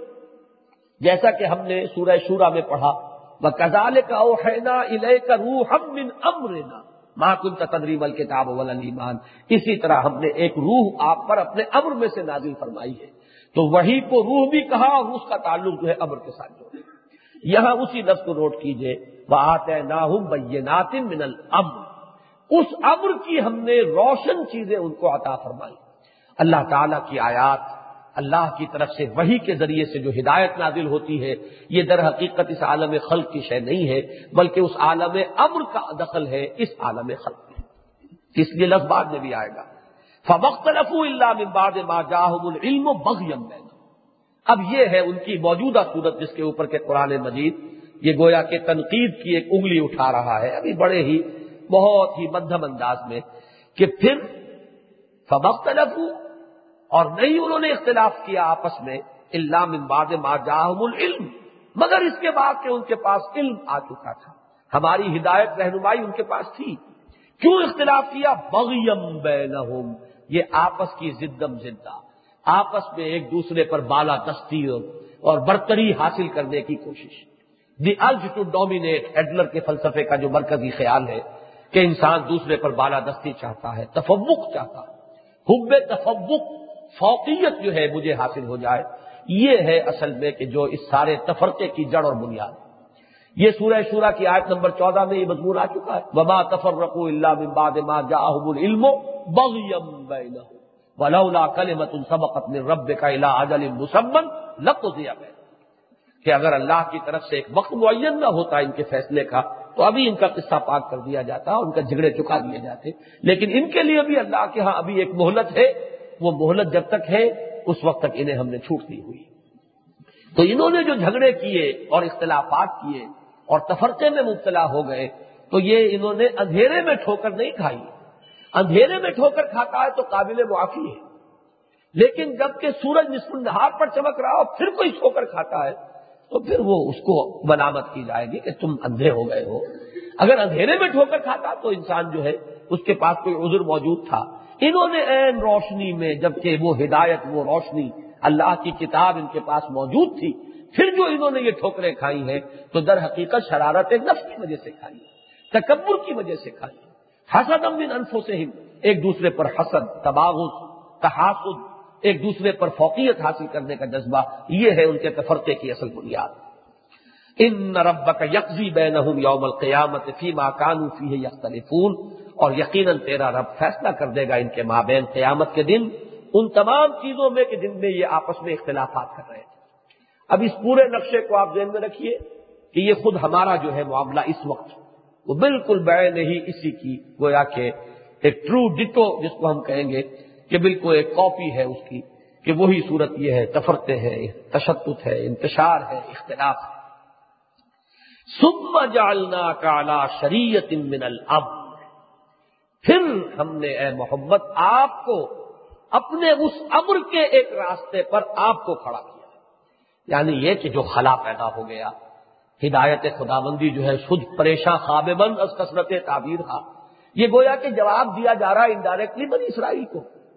کہ یہ جو ایک نئی نبوت کہاں سے آٹک تھی، یہ نئی شریعت کی کیا ضرورت ہے؟ نئی کتاب کی کیا ضرورت ہے؟ کتاب ہمارے پاس موجود ہے، شریعت ہمارے پاس موجود ہے۔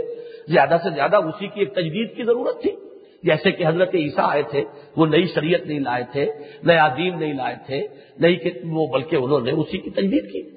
تو ان کے اس بات کا جو ہے جواب یہاں پہ دیا جا رہا ہے انڈائریکٹلی کہ چونکہ تم نے اسے گم کر دیا، تم نے اسے چیستا بنا دیا تم نے اسے تفرقے کی نظر کر دیا۔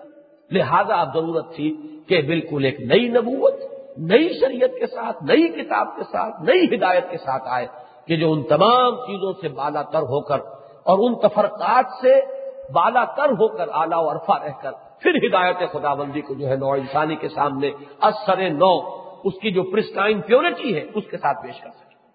سم جالنا کالا شریعت من الامر۔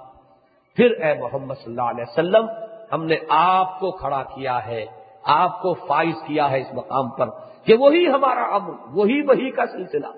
اسی کے ذریعے سے اب ایک شریعت، ایک راستہ، ایک دین، وہ سرات مستقیم کی ایک نئی وضاحت جو ہے، وہ پھر ہو رہی ہے۔ فتب تو اے نبی، اس کی پیروی کیجیے ولا تب احوال نظین اللہ اور ان لوگوں کی خواہشات کی پیروی نہ کیجیے جو کچھ جانتے نہیں۔ اب یہ کیا ہے؟ اس کے بٹوین دی لائنس کیا ہے؟ ریڈ کرنا ہوگا۔ یہ حضور سے کیوں کہا جا رہا ہے کہ اتباع کیجیے کیا ضرورت اس کی پیش آئی؟ اور یہ کہ مت ان کے ان کی خواہشات کی پیروی نہ کیجیے اس کا محل اور مقام کیا ہے؟ تو اصل میں وہی کشمکش اور اس کی شدت۔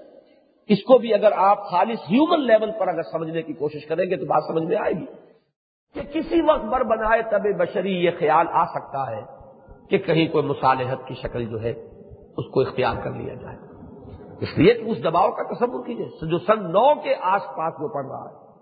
وہ میں نے سفارت کا ذکر کیا ہے بار بار کہ آخری چیلنج جب دے گئے ہیں، قریش کے چودھری لوگ آ کر ابو طالب کو، اور ابو طالب نے حضور کو بلایا ہے کہ بھتیجے مجھ پر اتنا بوجھ نہ ڈالو جسے میں برداشت نہ کر سکوں۔ تو حضور کی آنکھوں میں آنسو آئے۔ اگرچہ الفاظ وہی تھے، اس وزم مسمم کا جو ظہور ہے کہ چچا جان، اب تو یا تو یہ کام پورا ہوگا یا میں اس میں اپنے آپ کو ہلاک کر لوں میرے لیے کوئی اور آپشن نہیں ہے۔ I have to do it میں تو اب اس راستے سے ہٹ نہیں سکتا۔ حضور نے گویا کہ فرما دیا، اگرچہ الفاظ وعدے نے کہ ٹھیک ہے، اگر آپ میں ہمت نہیں رہی ہے، آپ میرا ساتھ چھوڑتے چھوڑ جائیں۔ لیکن میرے لیے کوئی امکان نہیں ہے کہ میں اپنی فرض منصبی کو ترک کر سکوں۔ تو اس دباؤ کا تصور کیجیے، یہ دباؤ ہوتا ہے کہ جس کی وجہ سے کسی وقت جو ہے بر بنا طبع بشری انسان کے اندر گویا کہ ایک طرح سے کچھ تزلزل پیدا ہوتا ہے، جس کا قرآن مجید نے کئی جگہ سکھلایا ولولا سبت نا کا لقت کت قطر کرو شعین کلیلہ سورہ بری اسرائیل میں فرمایا وہ ان کا کان الزی اوحینا لے تفتری علینا غیرہ وہ عزت خزو کا خلیلہ وہ لولا سبت نا کا لقت کت الہم شعین خلیلا اے محمد صلی اللہ علیہ وسلم، اگر ہم نے ہی آپ کے پاؤں کو جما نہ دیا ہوتا، تو کوئی عجب نہیں تھا کہ آپ کچھ نہ کچھ ان کی طرف مائل ہو ہی جاتے۔ اس لیے کہ اس میں ظاہر بات ہے کہ ان سعادت بزور بازو نیس تانا بخشت خدا ہے بخشندہ، انسان بحثیت انسان تو ایک حد ہوتی ہے کہ جہاں جا کر اچھے اچھوں کا پتا پانی ہوتا ہے اور اچھے اچھوں کا جو ہے وہ صبر و ثبات کا معاملہ جو ہے اس میں کچھ تزلزل آ جاتا ہے۔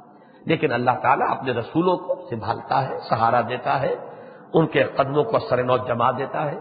وہ اللہ نے اپنی طرف منسوخ کیا۔ لولا سبت نا کا اگر ہم نے ہی نہ آپ کو جما دیا ہوتا تو کوئی عجب نہیں۔ لقد کتنا ترجمہ تو یہ ہے، تو تو ہو چکے تھے قریب تم اس کے کہ جھک جاتے ان کی طرف کچھ تھوڑا سا۔ ہو چکے تھے۔ نقد کتنا ترکلو شعین کلیلہ تو یہ ہے اصل میں اس کو ذہن میں رکھیے جو یہاں فرمایا جا رہا ہے، نبی، آپ جس شریعت من الامر پر اب ہم نے آپ کو کھڑا کر دیا ہے، یہ جہاں بہت بڑا منصب ہے، بہت بڑا رتبہ ہے، بہت اونچا مقام ہے، اتنی ہی اس کی کٹھنائیاں بھی ہیں، اتنی ہی اس کی سختیاں بھی ہیں۔ جن کے رتبے ہیں سوا، ان کی سوا مشکل ہے۔ تو یہ مشکل اب جھیلنی ہے، برداشت کرنی ہے۔ کہیں بھی آپ کے پائے سبات میں لفزش نہیں آنی چاہیے۔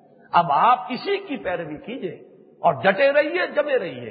اور کہیں یہ ہے کہ ان کی طرف کوئی رجحان، ان کی مصالحت دام ہم رنگ زمین جو ہے ان کا، یہ جال جو پھیلا رہے ہیں، کچھ لالچ بھی دے رہے ہیں، کچھ دو اور کچھ لو کی بنیاد پر کچھ تھوڑی بہت مصالحت کا راستہ آپ کے سامنے رکھ رہے ہیں۔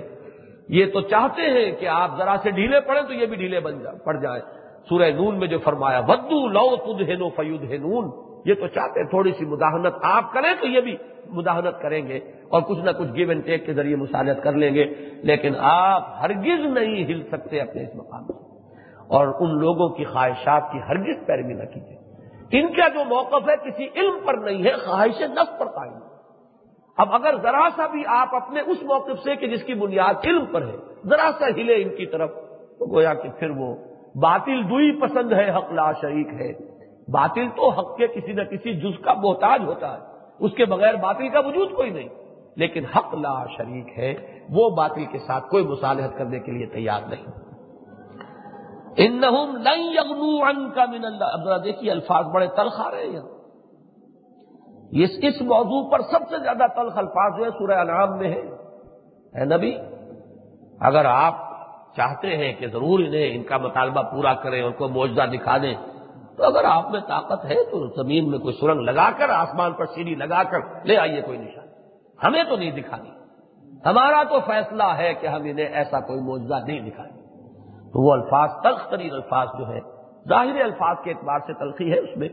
ظاہر بات ہے کہ اس کو ان ظاہر پر ہی محمول نہیں کرنا چاہیے، بلکہ اس اصل تلخی کا رخ جو ہے وہ ان کو فار کی طرف تھا کہ جو حضور کو مجبور کر رہے تھے اور حضور کو اس درجے زج کر دیا تھا۔ کہ اس طرح کا کوئی خیال آپ کے دل میں پیدا ہوا۔ سختی کا، درستی کا، ڈانٹ کا، ڈپٹ کا رخ ان کی طرف لیکن ظاہر الفاظ میں تو خطاب حضور سے۔ فائنس تکا کا انتب تغیر نفقل فل اور دو سلم سے سمائے پتا کیا ہوں گے آیا اگر تمہارے اندر طاقت ہے، تو لگا لو کوئی سیڑھی آسمان پر۔ اور کوئی لگا لو سرنگ کھود لو زمین میں اور لے آؤ کہیں سے نشانی جلانا چاہتے اسی طریقے کا ذرا یہاں دیکھیے، یہاں بھی اب وہ اندازہ ان یغنو اگر ذرا سا بھی آپ اس سرات مستقیم سے ادھر سے ادھر ہوئے، تو جو پکڑ اللہ کی ہوگی، آپ پر جو آئے گی، یہ آپ کو چھڑا نہیں سکے گی یہ جو آپ کے خیر خواہانہ انداز میں آ کر آپ کو مشورے دے رہے ہیں کہ کچھ مصالحت کر لیجیے، آخر کوئی حد ہوتی ہے۔ آخر یہ تو آپ نہ مان، سمجھیے کہ ساری بات آپ ہی کی مان لی جائے۔ کچھ تو آپ اپنے جو فریق ثانی ہے اس کی بھی بات مانیے نا۔ تو آپ لوگ مان لیں گے پھر یہ کہ ذرا سا آپ انہیں ڈھیل دیجیے۔ رفتہ رفتہ انہیں لے آئیے گا اپنے راستے پر۔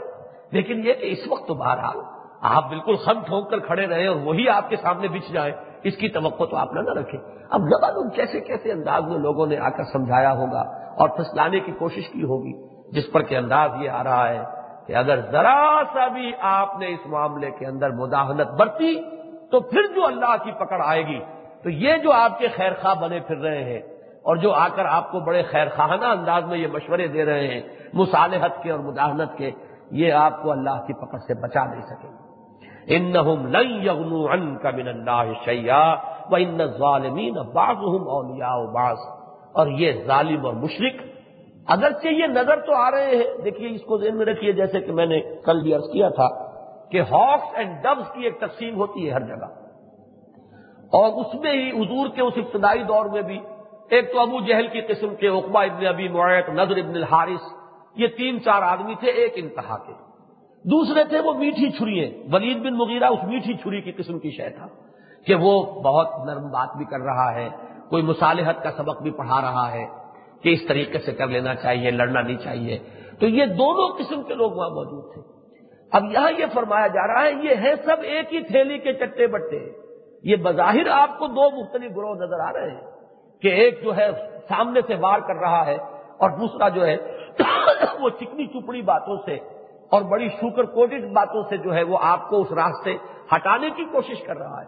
لیکن اصل میں یہ دو نہیں ہے ان نزوال نین باز ہوں مولیا باز یہ ان کی اصل میں ایک ساز باز ہے آپس میں یہ بالکل ایک ہے صرف طریقے واردات مختلف ہے کہ ایک جو ہے آپ پر دباؤ اور تشدد کے راستے سے چاہتا ہے کہ آپ کو حق کے راستے سے ہٹا لے۔ اور ایک کچھ لالچ، کوئی مصالحت، کوئی مداحنت کے یہ میٹھی گولیاں جو ہے ان کے ذریعے سے آپ کو ہٹانا چاہتا ہے اس طرح مستقیم سے۔ لیکن یہ کہ دونوں اپنے مقصد میں متحد ہیں۔ دونوں کا اصل حاصل جو ہے اصل پیش نظر وہ وہی ہے کہ آپ کو اس راستے سے کسی نہ کسی طریقے سے نچلا دیں وہ ان ظالمین باد و اللہ ولی المتقین اور متقیوں کا پھر پشت پناہ اور حامی اور مددگار، وہ تو بس اللہ ہے۔ اس پر توکل، اس پر بھروسہ۔ جیسا کہ بعض جگہ پر آیا وسبر وما صبروں کا اللہ بلّہ اے دبی صبر کیجیے اور آپ کا صبر تو ظاہر بات ہے کہ اللہ ہی کے سہارے ہے۔ توکل جتنا اللہ پر ہوگا، اتنا ہی صبر ہوگا۔ جتنا اللہ کے تفویض کر دیا جائے گا، معاملہ افق عمری اللہ، ان اللہ بصیر بالعباد۔ اتنی ہی انسان کے اندر جماؤ پیدا ہو جائے گا۔ تو فرمایا، واللہ ولی المتقین ہاضا بسائر الناس وہ پہلے رکو میں کیا آیا تھا؟ ہاضا ہودن یہ دونوں رکو جو ہے اور میرے نزدیک اس آیت نمبر بیس پر رکو کا نشان ہو جانا چاہیے۔ آیت نمبر اکیس جو ہے، جو اس رکو میں شامل کی گئی ہے، اس کا مناسبت کا لحاظ نہیں رکھا۔ یہ میں پچھلے دو تین درسوں میں یہ بات آپ کے سامنے رکھ چکا ہوں کہ رکوعوں کے نشانات کو آپ قرآن مجید کا کوئی انٹیگرل حصہ نہ سمجھیے۔ یہ لوگوں نے اپنی تقسیم کی ہے، اپنے ذہن اور فکر کے مطابق۔ تو کوئی اور مناسبت ان کے سامنے آئی ہوگی کہ انہوں نے اکیسویں آیت کو بھی دوسرے رکو میں شامل کیا۔ میرے نزدیک یہ رکو یہاں ختم ہو جانا چاہیے۔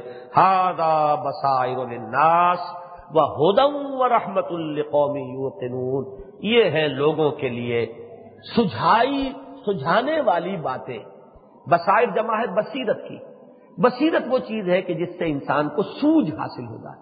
ایک ہے بصارت، وہ ہے ظاہری۔ ایک ہے بصیرت۔ وہ ہے باطنی ایک استعداد اور صلاحیت۔ تو انسان کے اندر وہ باطنی بصیرت پیدا کرنے والی یہ چیز ہے۔ یہ ہے وہ حقائق ان کو پیش نظر رکھو تو تمہیں لوگوں کی چالیں نظر آنے لگیں گی۔ تمہیں محسوس ہونے لگے گا کہ کوئی شخص خیر خانہ انداز میں بات کر رہا ہے، لیکن وہ میٹھی چھری ہے اصل میں۔ وہ شوگر کوٹڈ ہے، اس کی تلخی ظاہر نہیں ہو رہی۔ لیکن وہ بھی آپ کو ہٹانے میں اس مقصد سے اتنا ہی کوشاں ہے جتنا کہ وہ شخص جو کھلم کھلا مخالفت پر اتر آیا ہے۔ تو اس کے لیے تو یہ حقائق سامنے ہو، تو ہاضا بسائر الناس یہ لوگوں کے لیے بصیرتیں ہیں، ان کے لیے وہ باطنی استعداد فراہم کرنے والی چیزیں ہیں۔ وہ ہودم و رحمت القومی یو اور رہنمائی ہے، ہدایت ہے اور رحمت ہے ان لوگوں کے لیے جو یقین کرنا چاہیں یا جو یقین کرنے والے ہیں۔ جنہیں ان آیات پر یقین ہے کہ یہ اللہ کا کلام ہے، یہ منظم من اللہ ہے۔ یہ اللہ کے علم و حکمت و ہدایت و معرفت کی نشانیاں ہیں، تو ان کے لیے تو یہ ہدایت بھی ہے، رحمت بھی ہے۔ اس میں ایک بڑی پیاری، ایک جو منطقی، جو ایک، ربط جو ہے، بیان کیا ہے، وہ بہت اچھا ہے۔ ہدایت یہ قرآن ہے اس دنیا کے اعتبار سے۔ رحمت ہے آخرت کے اعتبار سے۔ اس کے رحمت والا پہلو جو ہے، وہ ظاہر ہوگا وہاں۔ اور ہدایت رہنمائی، سیدھے راستے کی سوج وہ یہاں پر عطا کر رہا ہے۔ تو یہ ان لوگوں کے لیے بسائر الناس یہ تو ہوں گے عام، سب کے لیے بصیرت ہے۔ جو بھی دیکھنا چاہے، فمن ابسرا فل نفس ہی وہ من ابھی افعال جو دیکھے گا، آنکھیں کھول لے گا، وہ اس کے اپنے لیے ہے اور جو اندھا بنا رہے گا، اس کا وبال اس پر آئے گا۔ تو بسائر اللہ کی طرف سے یہ عمومی ہے، سب کے لیے۔ لیکن ہدایت اور رحمت کن کے حق میں ہے؟ وہ کہ جو ان پر یقین رکھتے ہوں یا یقین کرنا چاہیں بارک اللہ علی و فی القرآن العظیم و نفانی ویا کم بل آیات مسلک الحکیم